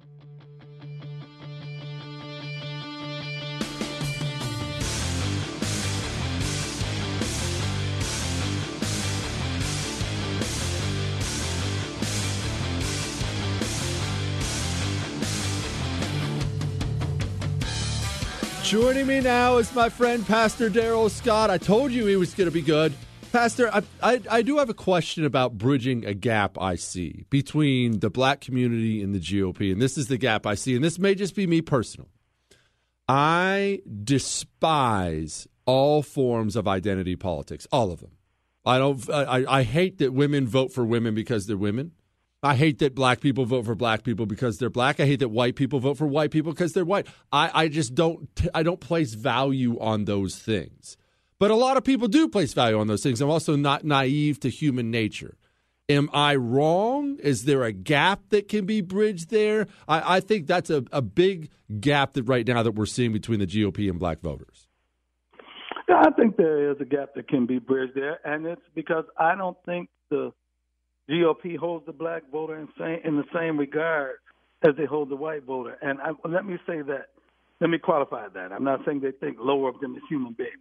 I'll give an example. I was at the White House. Myself and my business partner were at the White House discussing election strategy, and there were all these different um, ideas being broached about reaching out to the black voter. And then finally, we said to, I don't want to say names who we talked to, but we said, listen, the black voter wants the same thing that the white voter wants. And they said, what? We said, money. I said, you want to come at us and talk about schools and talk about crime and talk about social programs, but you go to the white voter and talk about economics and taxes and and and and, and things like that. I said, we want the same thing. Do you realize the majority of the problems that are identified as being uh, problems in the black community, are, the crimes that's committed, those are financial based crimes. People sell dope, that's a financial based crime. A lot of the killing that occurs through these gangs are financially based because they're based upon these gangs selling drugs and different things, doing criminal enterprises, breaking and entering, robbing, stealing. Those are all financially based crimes. If they have the money, if a person has the money or the economic uh, wherewithal, he doesn't need to sell dope. If he has the money and the economic wherewithal, he doesn't need to rob somebody. He doesn't need to break into anywhere. And so a lot of the problems of the black community are financially based problems that if we can improve the overall economic condition of the black community, we can alleviate a lot of these problems. I knew a guy, I knew some guy, my nephew got killed in a drive-by years ago. A nephew of mine, my wife's nephew actually got killed in the drive-by. He was part of a gang. Uh, maybe six months, seven months after the, the drive-by, I ran into a couple of the gang members that, because I had to preach the funeral, I ran into a couple of the gang members that went gang with him, and they were working for the city. And I said, hey, man, what's going on? He said, the mayor gave us all jobs. That's how the mayor broke the gangs up. He got them jobs. I saw the guy another 15 years later. Uh, uh, he was grown now. He came up to me, Reverend Scott, how you doing? You remember me? He was one of the guys that was part of the in the drive-by. He was now a community activist, working to help talk to guys that are on the street to get them out of that life and this and that. And he was still working a nice, productive job. The way the mayor broke those gangs up in that city of East Cleveland was to get them jobs. And that's the reason a lot of the people in the black community are endless right now because of the opportunities that they don't have financially.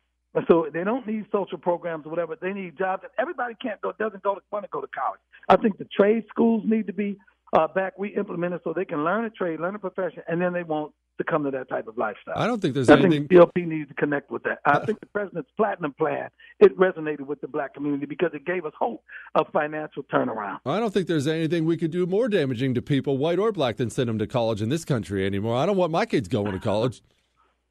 I, I hear you on that one because you know uh, everybody does it. When I was growing up, I knew guys when we were in the sixth grade that wanted to be mechanics.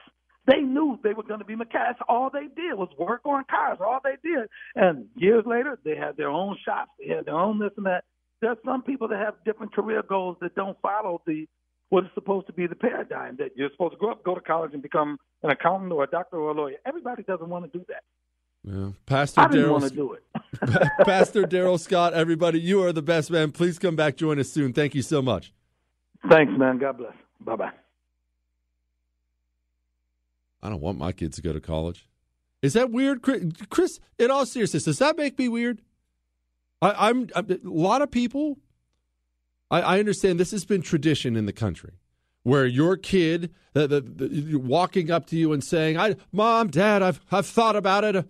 I decided I don't want to go to college." That was supposed to be a, a, like a lower moment in people's lives, a lower moment in people's lives. Oh no, my son's going to end up doing something dumb.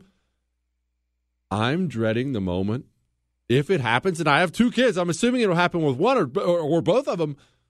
Hey, Dad, I want to go to college. I'm, I'm legitimately dreading the moment. And uh, I mean, it should be noted as a father, I'm already manipulating them and telling them, don't ever come to me and tell me you want to go to college unless you have something specific you tell me you want to do. Other than that, don't even approach me or or have fun paying for it yourself. You know, have fun paying for. Did I tell you what I did to them with their new phone? By the way, Chris. you see, part of being a loving father is teaching your kids how much you truly, truly care about them. Well, my boys are 10 and 12, and we decided we were going to get them a phone. Now, they've had a couple phones in the past, but I mean just flip phones. The kind of thing, hey, put this in your pocket when you go off to camp or go to a, a friend's house so you can give us a call or emergency situation, something's wrong, something like that. Just, we didn't want them facing their phone all day. We're big on that. Well, the, the, crappy flip phones keep breaking. They break every other day. And finally, we realized look, we're just wasting money. Let's get them a decent smartphone. So last weekend we went out. We finally got them a decent smartphone. Yes, one phone, Chris. No, they don't each have their own phone. Are you out of your mind? Oh, shoot, I'm up against the break. I'll finish my story in a second. Hang on.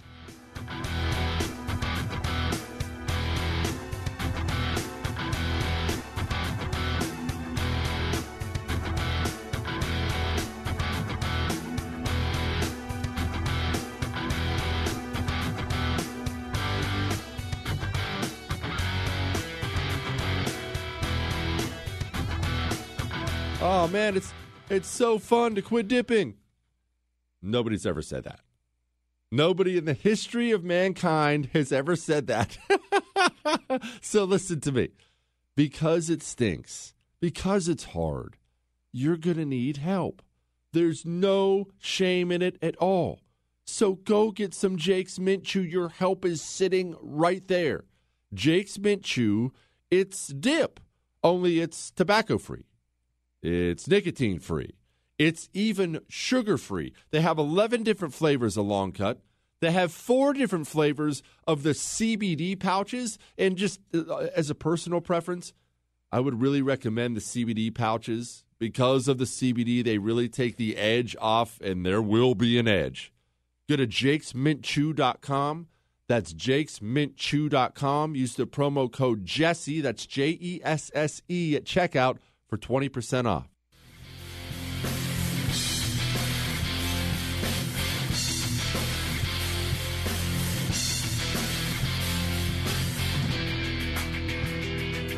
It is the Jesse Kelly Show, 877 377 4373. Jesse at jessekellyshow.com. Don't forget, you can email me anything your love, your hate, your death threats, your Ask Dr. Jesse questions. They all go right to Jewish producer Chris.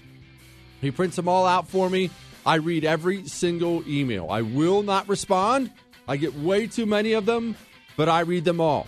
And Ask Dr. Jesse is coming soon. In fact, I haven't asked Dr. Jesse question about New York City that I'm going to answer today. And it'll be uncomfortable, but it's going to be right between the eyes. But first, we have to talk about this Republican governor. We have to talk about the coming military purge and what it actually means for the United States of America. What does it mean for our future? It's not just one little story. What does it mean? We'll talk about that next. Hang on.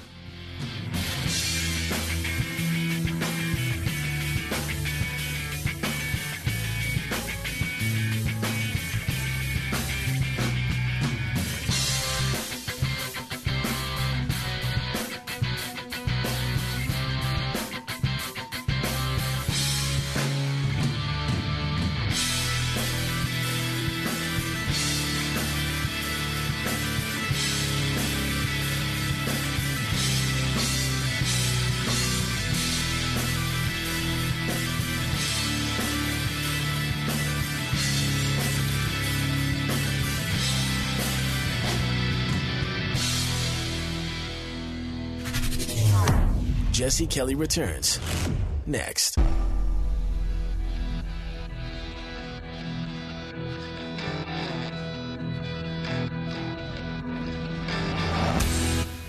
This is the Jesse Kelly Show.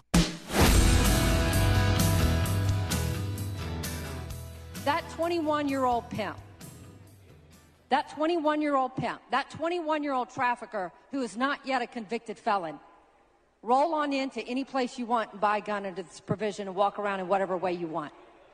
No training, no understanding, Wild West pimp style. That's what this bill does. And then that pimp can roll into whatever small businesses in your community with their stable of girls and they can flaunt it. Wild West pimp style.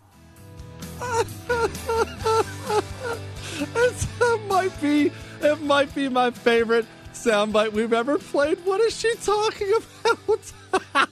that was, of course, a Texas legislator, Democrat, trying to prevent what just happened. Texas passing constitutional carry with his stable full of girls. All right, let me finish my story. So the boys I have two boys, 10 and 12. We finally go get them a smartphone, one shared smartphone. And don't worry, we, we don't just hand it to them. Oh, ah, have fun staring at your phone all day.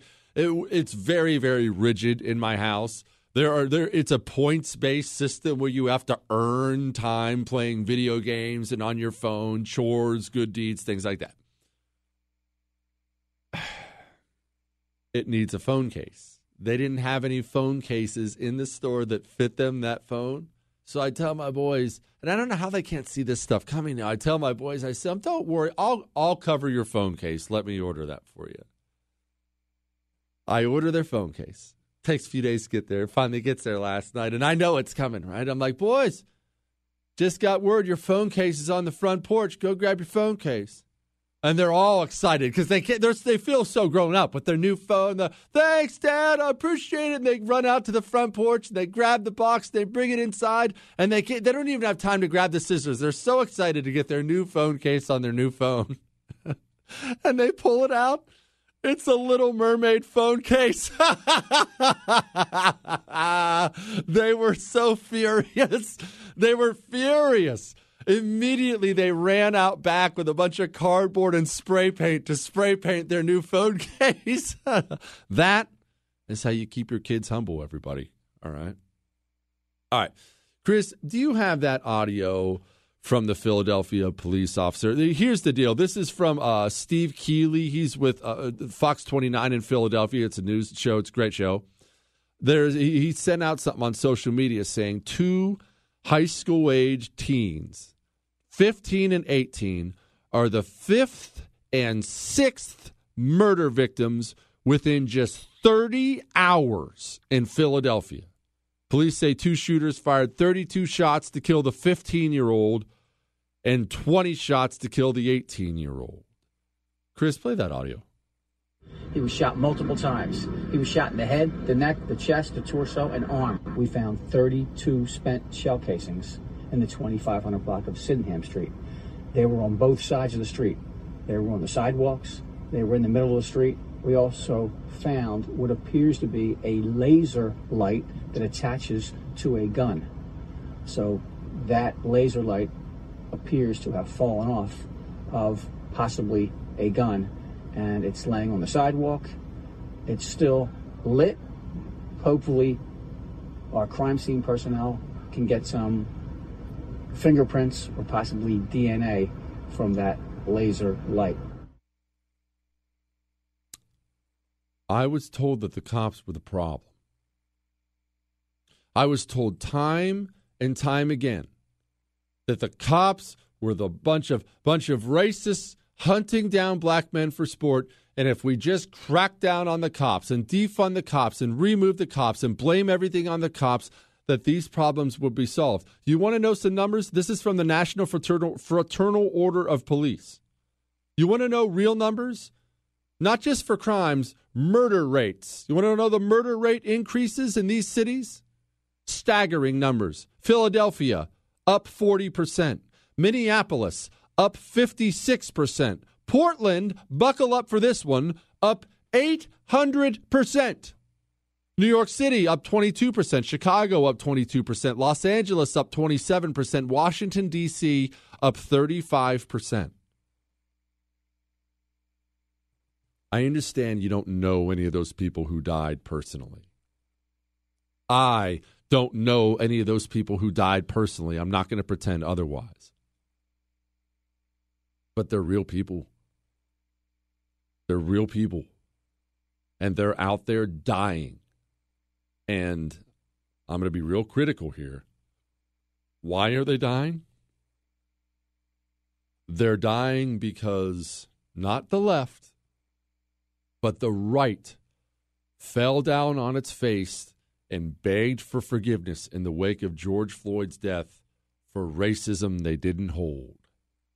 White guilt was so easy to lay at the feet of so many that not the left, we know the left's disgusting, the right laid down for it. Please, just don't call me a racist.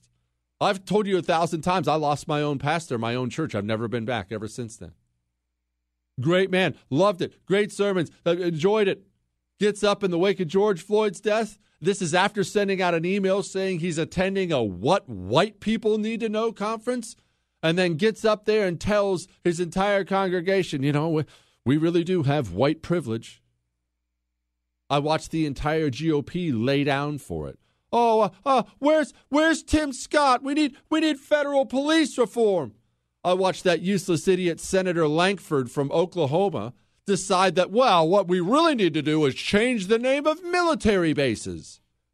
What I didn't see was a single elected official. And correct me if I'm wrong. Please, you're welcome to. Jesse at jessekellyshow.com. I didn't see a single elected official with the spine to stand up right away, not a week later, not a month later, to stand up right away and say, Whoa, one bad incident in Minneapolis does not mean we have a bunch of racist cops, and the cops are not the problem in these poor communities. That's stupid and insane, and we're not going to do this thing.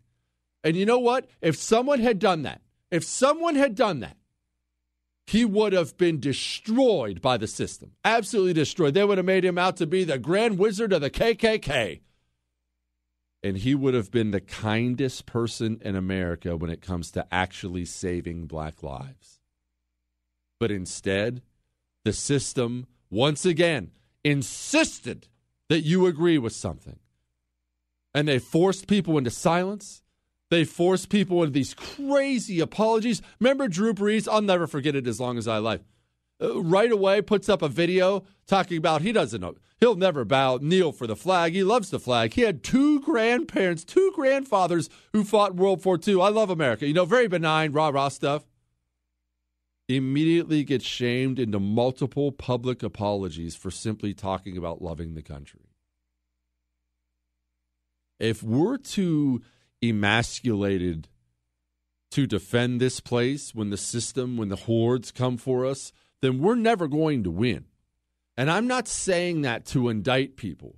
What I'm saying is you need to buck up for next time. There's going to be a next time. And it might not have anything to do with race. It might not have anything to do with the new virus. We talked earlier in the show about the Chris virus, which will undoubtedly be worse than all the others. And if you missed that or any other part of the show, you can catch the whole thing on iHeart, Google, Spotify, and iTunes. On iTunes, leave a five star rating, leave a review talking about how handsome I am. But there's going to be another thing. And the system is going to insist, insist that you say their lie is the truth if we are strong enough, not the majority of us, it doesn't have to be the majority of us, if enough of us are strong enough next time to say, no, that's wrong, then we will make it through. All right, let's talk about the sunroof. Hang on.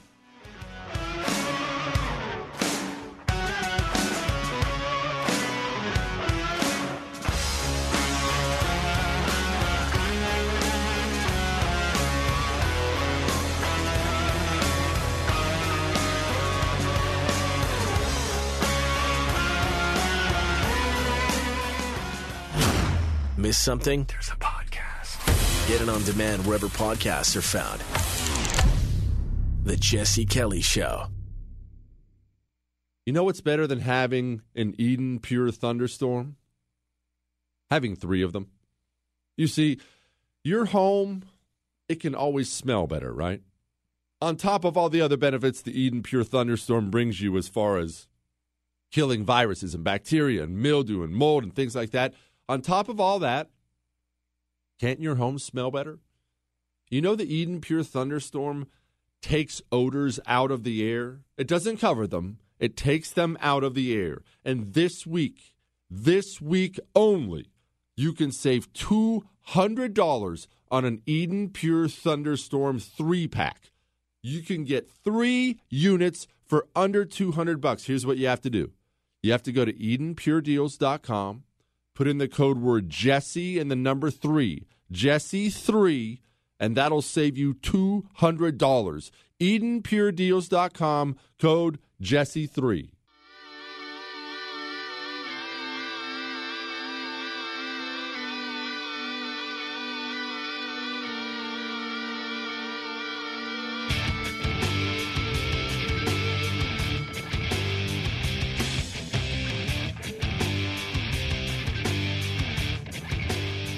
到中国，就是找希娜。我必须说，现在，呃，在《速度与激情》中，呃，我做很多采访，很多。I, can, I still cannot believe that's real. That was, of course, John Cena apologizing in Mandarin for saying Taiwan was a place. That's so unbelievable, man. Remember, we got Julie Kelly coming up in 10 minutes. She sat down and interviewed the man You've seen the pictures of him.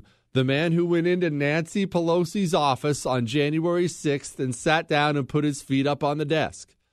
Julie Kelly has been digging into this whole January 6th thing, and I mean digging into it in ways that are making a lot of people uncomfortable.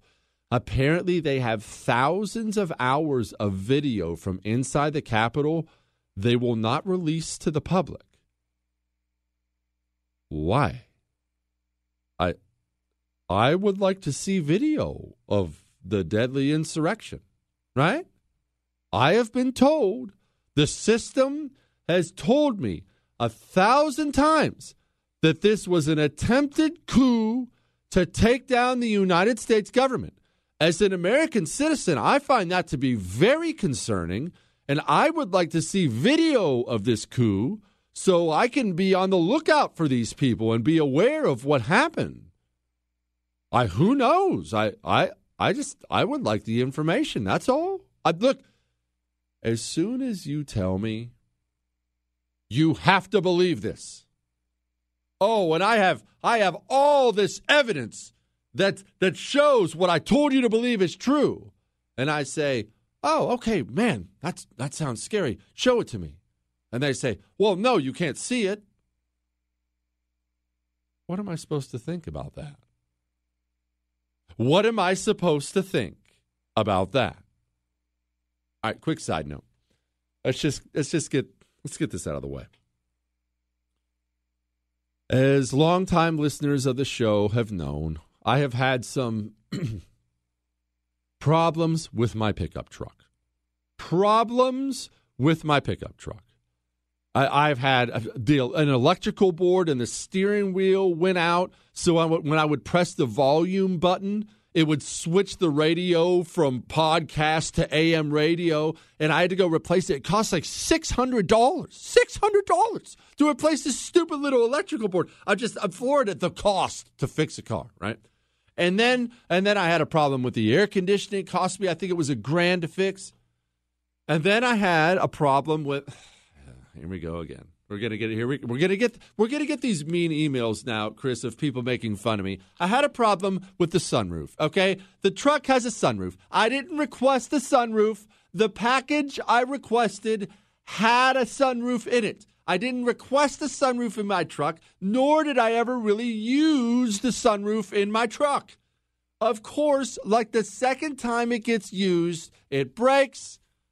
I have to go get it fixed. I like to shop local. I went to a local shop. Worst mistake of my life. Took a week to fix what they said it'd be half a day. It's still not fixed. I, I still have parts I have to take it back in and get put on. No, I haven't taken it back in yet, Chris. It's a total disaster. Right? Long story short, it's a disaster. Well, add all this up to a couple days ago.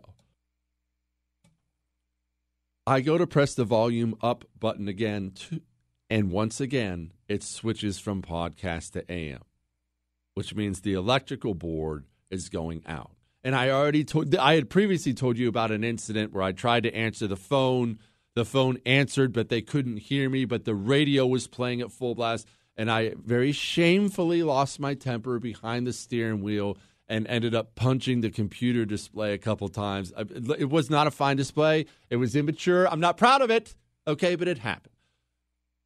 Add all that up, and I'm at a uh, a birthday party for one of my neighbors. I told you we have this neighborhood. We're very close. Everyone hangs out all the time. Everyone has a July 4th thing or birthday thing or Halloween or whatnot. I'm at this gigantic neighborhood birthday party. One of my guys who was there is a big shot in the car industry, has this gigantic, you know, car place and whatnot. And I'm telling him, I'm just complaining about my truck, just just like we're doing right now. And he says to me, "Well, why aren't you trading it in?" I said, "Well, I, no, no. I ride my I ride my cars until the wheels come off. I, I don't need. I'm not a huge. I'm not a big fancy things guy. I don't need a new car. I, I need a working air conditioning and, and preferably some comfortable seats and, and a Bluetooth. So when I get endless phone calls, I can talk on the phone." He said, "No, no, no. You don't understand. The situation right now is."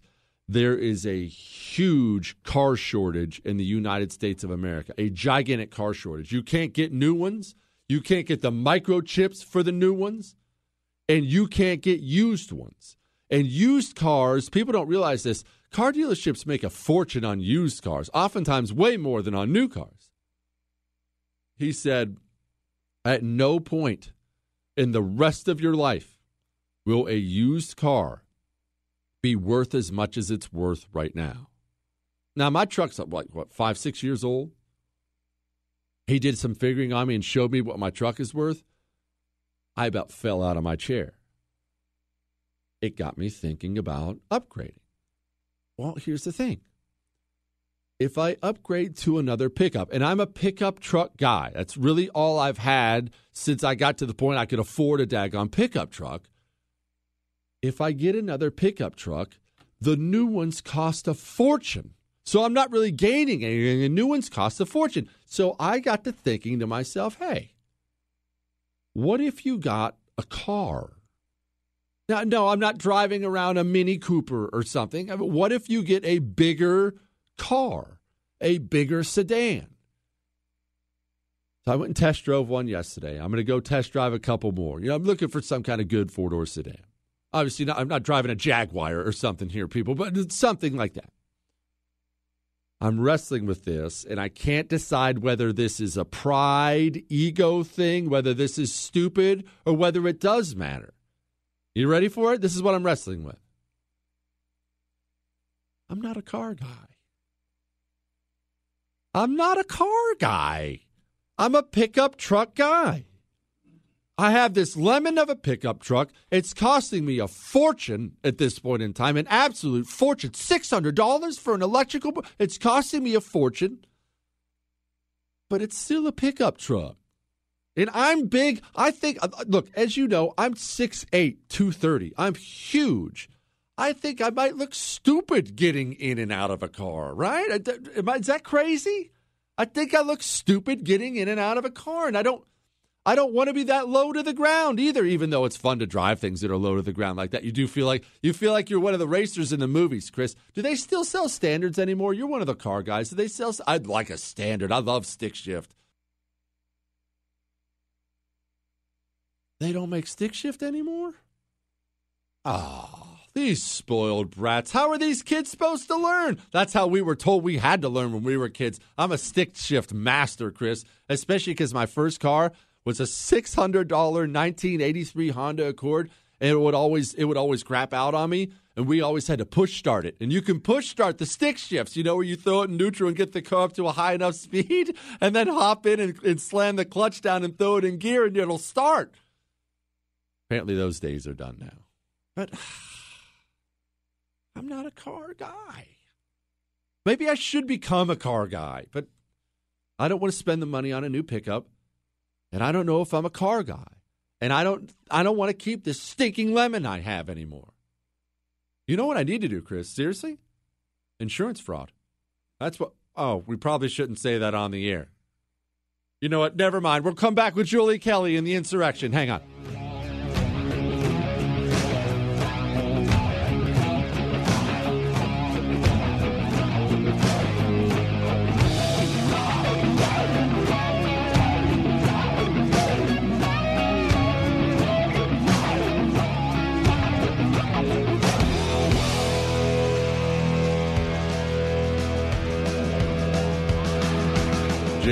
Chew makes quitting easier.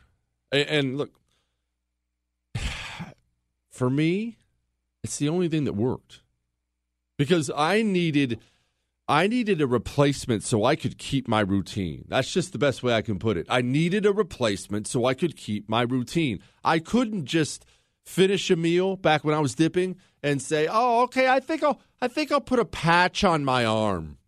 Well, that's not a dip in my lip. I, mean, yes, obviously I was addicted to the nicotine, but more than anything else, I was addicted to having something in my lip. Jake's Mint Chew allows you to have something in your lip, only it's tobacco free. It's nicotine free. It's even sugar free, which means it's guilt free. Go to jakesmintchew.com. That's jakesmintchew.com. Use the promo code Jesse. That's J E S S E at checkout. That gets you 20% off.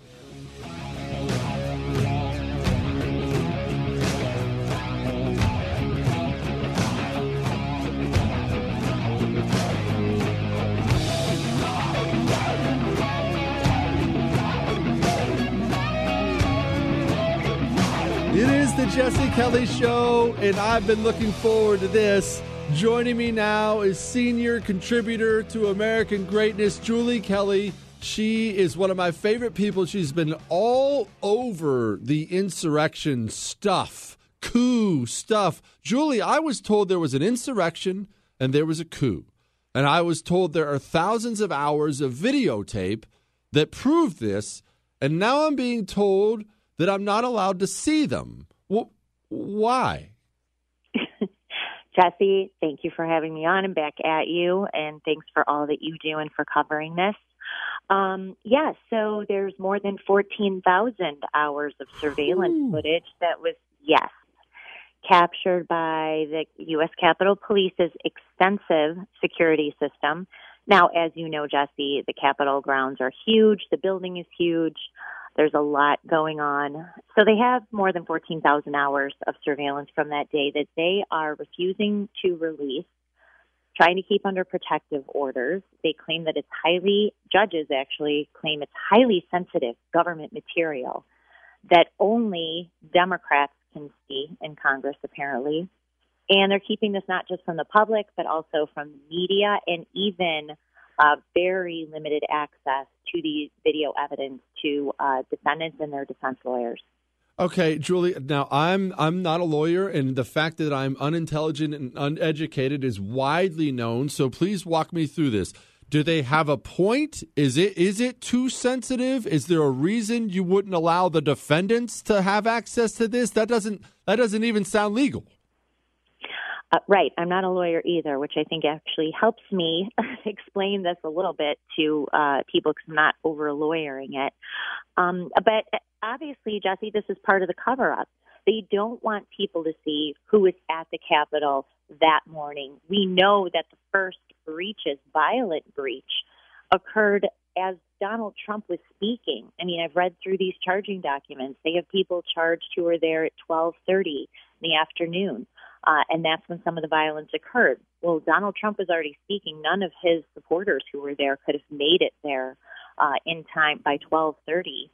So we would have seen, especially who was there early, how they got there, how they were dropped off, the lack of security, why there were so such, such a, a minuscule, really, law enforcement presence, and just as this all unfolded you know, Jesse, we posted a clip at American Greatness of the U.S. Capitol Police talking to protesters inside the building that day, basically giving them the green light to go ahead into the building. And we've seen other clips like that too. We would probably see a lot of footage supporting the idea that there were hundreds of people who thought it, that it was okay to enter that building and wander around, take selfies, etc. That's what the government Hold on, hold Democrats. on. I just want to clarify. You just said you have video of Capitol Police telling people it was okay to come in.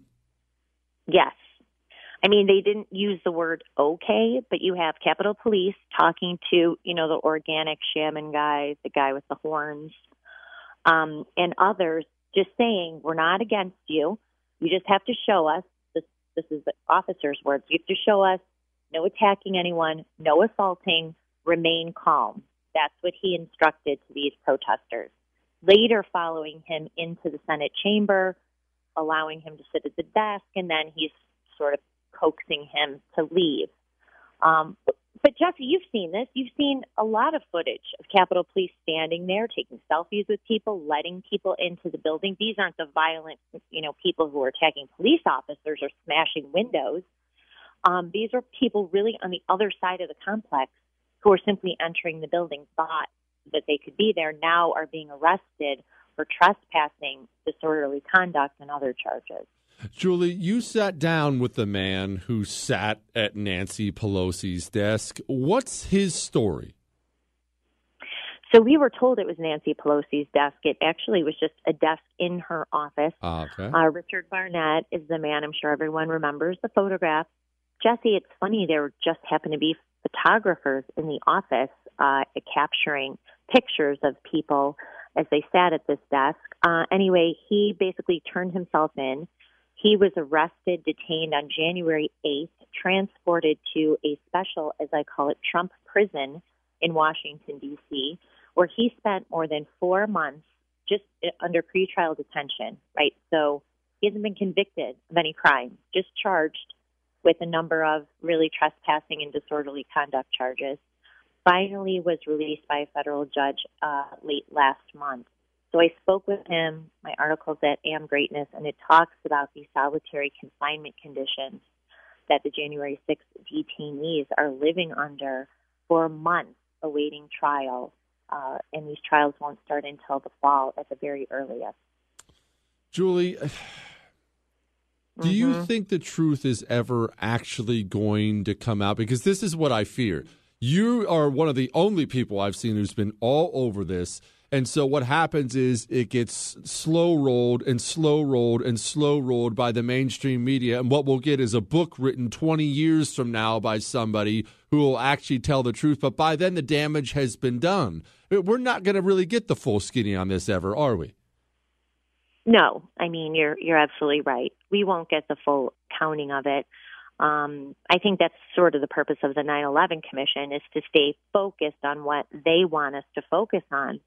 Um, but we won't know the truth. I mean, we're slowly trying to uncover and reveal aspects of what we've been lied to about, with not the least of which is that Officer Brian Sicknick was murdered with fire extinguisher and then told he died from a reaction to bear spray, neither of which was true. But it doesn't change the fact from millions of people, including journalists, including the White House, Jen Psaki, earlier this week, saying that several officers lost their lives that day. They're not even hide, They're not even trying to tell the truth. They are repeating lie after lie, uh, misleading the American people into believing something happened January 6th that did not happen.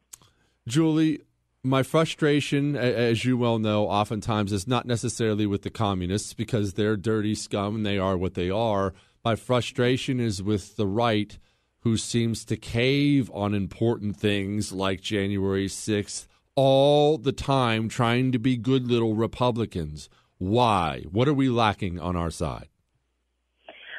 You know, I share that with you. The left is who they are. They've always been that way. But to see this craven Republican leadership in the House and the Senate, uh, it's just, it's so frustrating and infuriating. That's why they need to be removed from office, removed from power.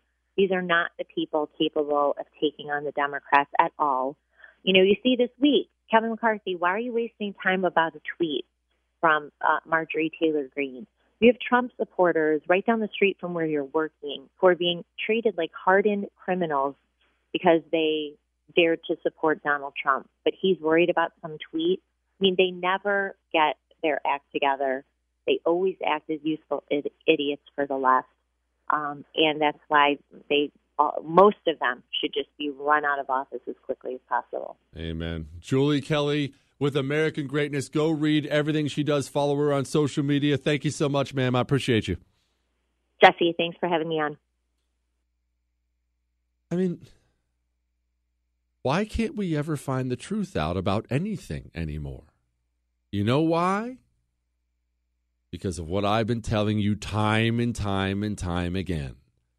None of what you see is real. everything the system tells you is a lie. Everything they told you about COVID and George Floyd and January 6th and a million other things, it was all a lie. And so you and I have to spend 90% of our time finding out the truth. All right, I have an email about New York City and headlines I didn't get to. Next.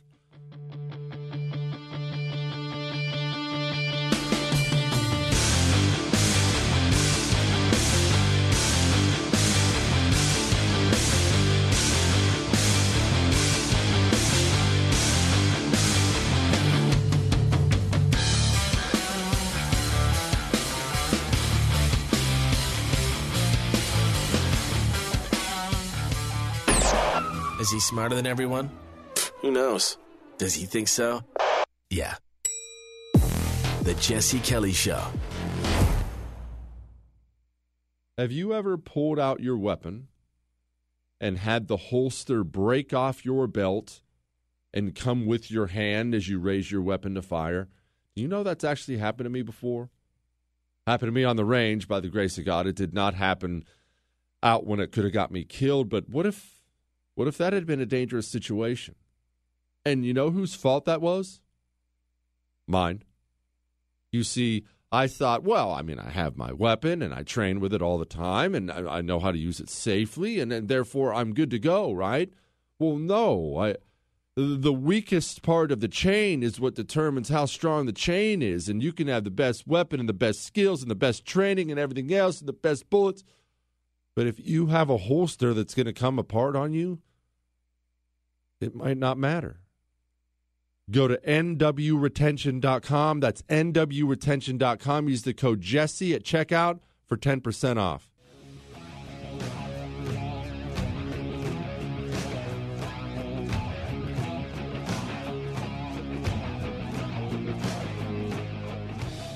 Do you have peer approval? I have never asked my peers whether they approve. Why not? I don't care. that is the great Thomas Sowell. Man, what a legend that guy is. It is the Jesse Kelly Show. Speaking of legends, let's talk about me for a sec. What, Chris? We got an Ask Dr. Jesse question I thought was interesting. And yes, I'm going to start answering these throughout the week. Friday's just, there's too many. So this one's called Dear Swami of the Simple Man, Shogun to Us All. Curious how New York was on your recent visit. We haven't had a chance to get there since all the craziness started a year ago, so I was interested in what a fellow New York lover thought about the condition that it's in now. Is there truth to the quote, it's trash now stories, or would you really not notice a difference at all? Thanks. Well, I am a New York City lover. Love it. Don't want to live there? I mean, I guess I guess I wouldn't want I should say I don't want to live there with kids, but I actually think I could have a blast living there and so, maybe in some decent apartment. It, it, it, I could I love the place. Now, I've only ever visited for two, three, four days at a time, and it has always been insane. You have to love it for what it is. It, it's a horn and cuss words and crazy people and incredible food. It, it New York feels old in a good way because it's so historical. There's so much history there. It feels old. It feels big, and it feels important. You feel like it's important. You go down to uh, go down to Little Italy, and you're walking down these rows of restaurants and all the menus are in Italian, and it's all Italians there. And it's some old Italian, uh, you know, mom and pop working in the back with their Italian kids and grandkids working it. And it's just the best Italian food you've ever had in your life. Or it's a grungy street hot dog. Or, it, it, like I said, it's crazy, right? So I love New York. Has it changed? Yeah, it's changed. Is it trash now? I don't think I'd say that. I don't think it's as bad as everything you see on the news, but I will tell you, it's getting bad. I, I mean, I had to go down. Uh, this is not the last time I was there, but the time before that, I had to go there. I had to go uh, down to the subway, or I had to not subway. I had to go down the train station because I had to take a train from New York to D.C. do some stuff. It doesn't matter, but I had to step. I mean, I don't mean around. I had to step directly over multiple homeless people walking through this nice top end, like clean train station, and there's just homeless people walking around. There are drug addicts, oftentimes obviously homeless, uh, very obviously messed up on drugs, walking around. One night we were walking and there was a homeless dude in the sidewalk ahead of us punching a trash can as if it was a heavy bag. This last time when I got to New York City, I mean, look, and again, the, there are so many stores that are opening up now, and it's coming back. And believe it or not, most of the people didn't have masks on, and it's coming back. But uh, I was there for an hour or two, maybe. And this is broad daylight. I'm walking down the sidewalk down to a meeting I have, and a guy just simply unzips his drawers and urinates on the sidewalk right in front of me. Right in front of me. I had to walk right by him while he was just peeing on the sidewalk.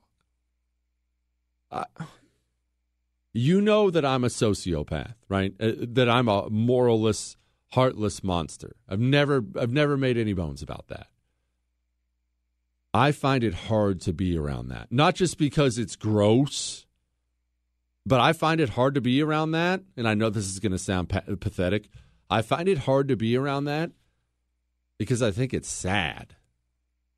I think it's sad when I see people who are just shattered like that, completely broken everywhere.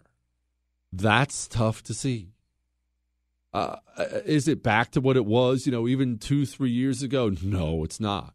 Is it total garbage and I'd never visit now? I wouldn't say that. I, I had fun there for a couple days. I didn't do anything major. It was mostly business, but had a couple nice meals and they weren't too bad about all the mass stuff and it wasn't that bad.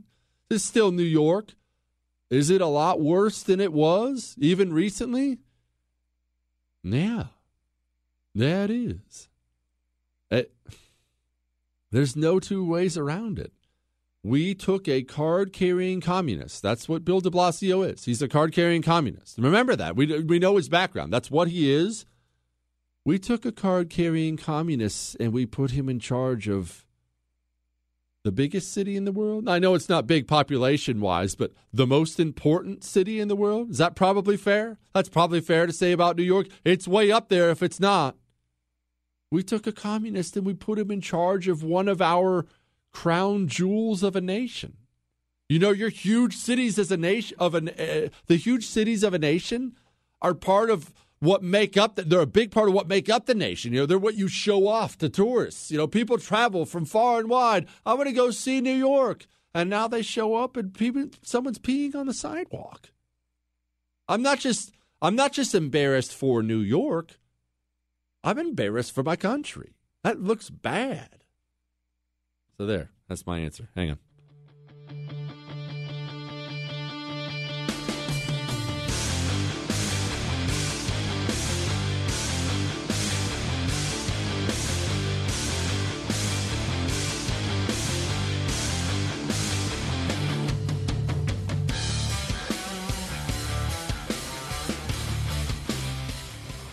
Dad. Your prescription will be ready in just a minute. Hey, Dad. Your laundry will be ready in just a minute.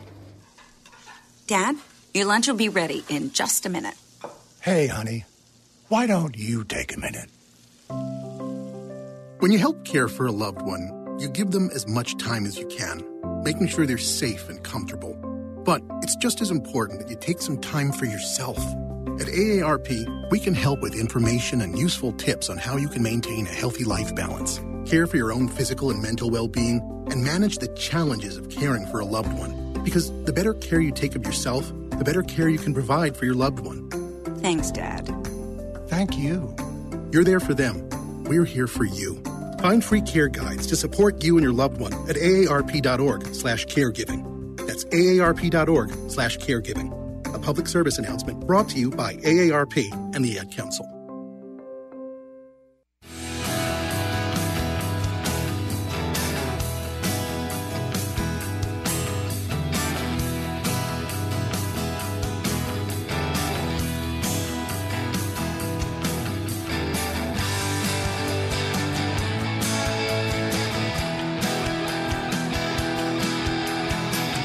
Is the Jesse Kelly Show, and we have a fun show planned for you tomorrow, as always. Because, I mean, would the Shogun ever lead you wrong? What, Chris? You don't know what it's like to be the military leader of a nation like I do. Jesse, the Shogun Kelly. Don't forget, you did not miss the big announcement, and I have a big announcement. It is coming soon. I will get it to you the second I'm allowed. Do not scream at me. It's not my fault. I'm not allowed yet. And the timeline is out of my hands. I'm waiting on something else to get done. And then it'll be on, and you are going to enjoy the changes. There is pretty much no question about that. That's all.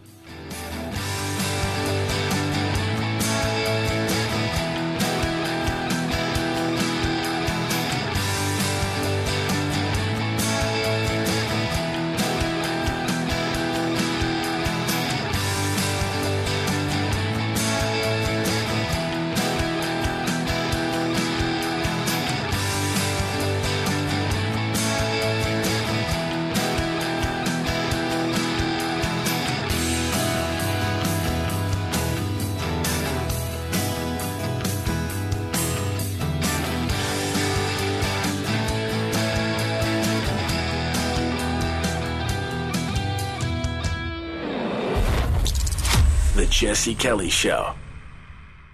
Your holster is way more important than you think it is. It's just way more important than you think it is. What look, and I get that.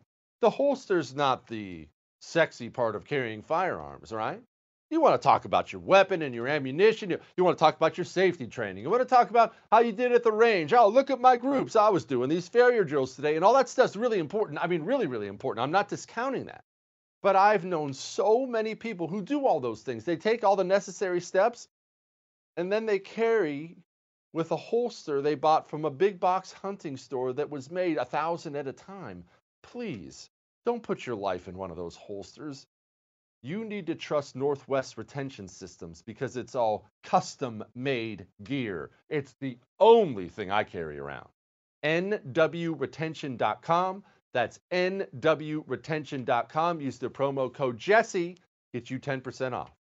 Hey there, it's Ryan Seacrest for Safeway. Head in store and shop for all your favorite personal care essentials to earn four times rewards points. Shop for products from Olay, Always, Gillette, Vicks, and Crest. Plus, check out new items like Mr. Clean Magic Eraser Ultra Thick Multi-Surface Cleaner. No more sponges or other cleaning products needed. And Head and Shoulders Bare Soothing Hydration Shampoo, a new kind of anti-dandruff shampoo with only nine ingredients. Offer expires March 26. Restrictions apply. Promotions may vary. Visit Safeway.com for more details.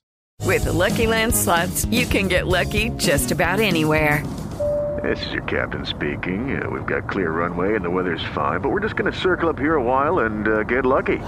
No, no, nothing like that. It's just these cash prizes add up quick. So I suggest you sit back, keep your tray table upright, and start getting lucky.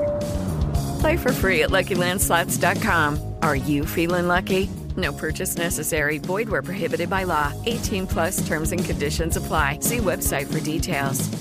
One of the best shows of the year, according to Apple, Amazon, and Time, is back for another round. We had a big bear of a man who was called Mal Evans, who was our roadie. And uh, I was coming back on the plane, and he said, Will you pass the salt and pepper? And I misheard him. I said, What? Sergeant Pepper? Listen to season two of McCartney, A Life in Lyrics on the iHeartRadio app, Apple Podcasts, or wherever you get your podcasts. My name is Chris Moody, host of the new podcast Finding Matt Drudge. I'll be taking you on a journey to find the mysterious media mogul Matt Drudge, founder of The Drudge Report. Along the way, I'll talk to people who have worked with him, dined with him, and fought with him, taking listeners into private conversations, all in an attempt to get a better understanding of who Drudge is and what motivates him. Hopefully, he'll even sit down with us. Listen to Finding Matt Drudge on the iHeartRadio app, Apple Podcast, or wherever you get your podcasts.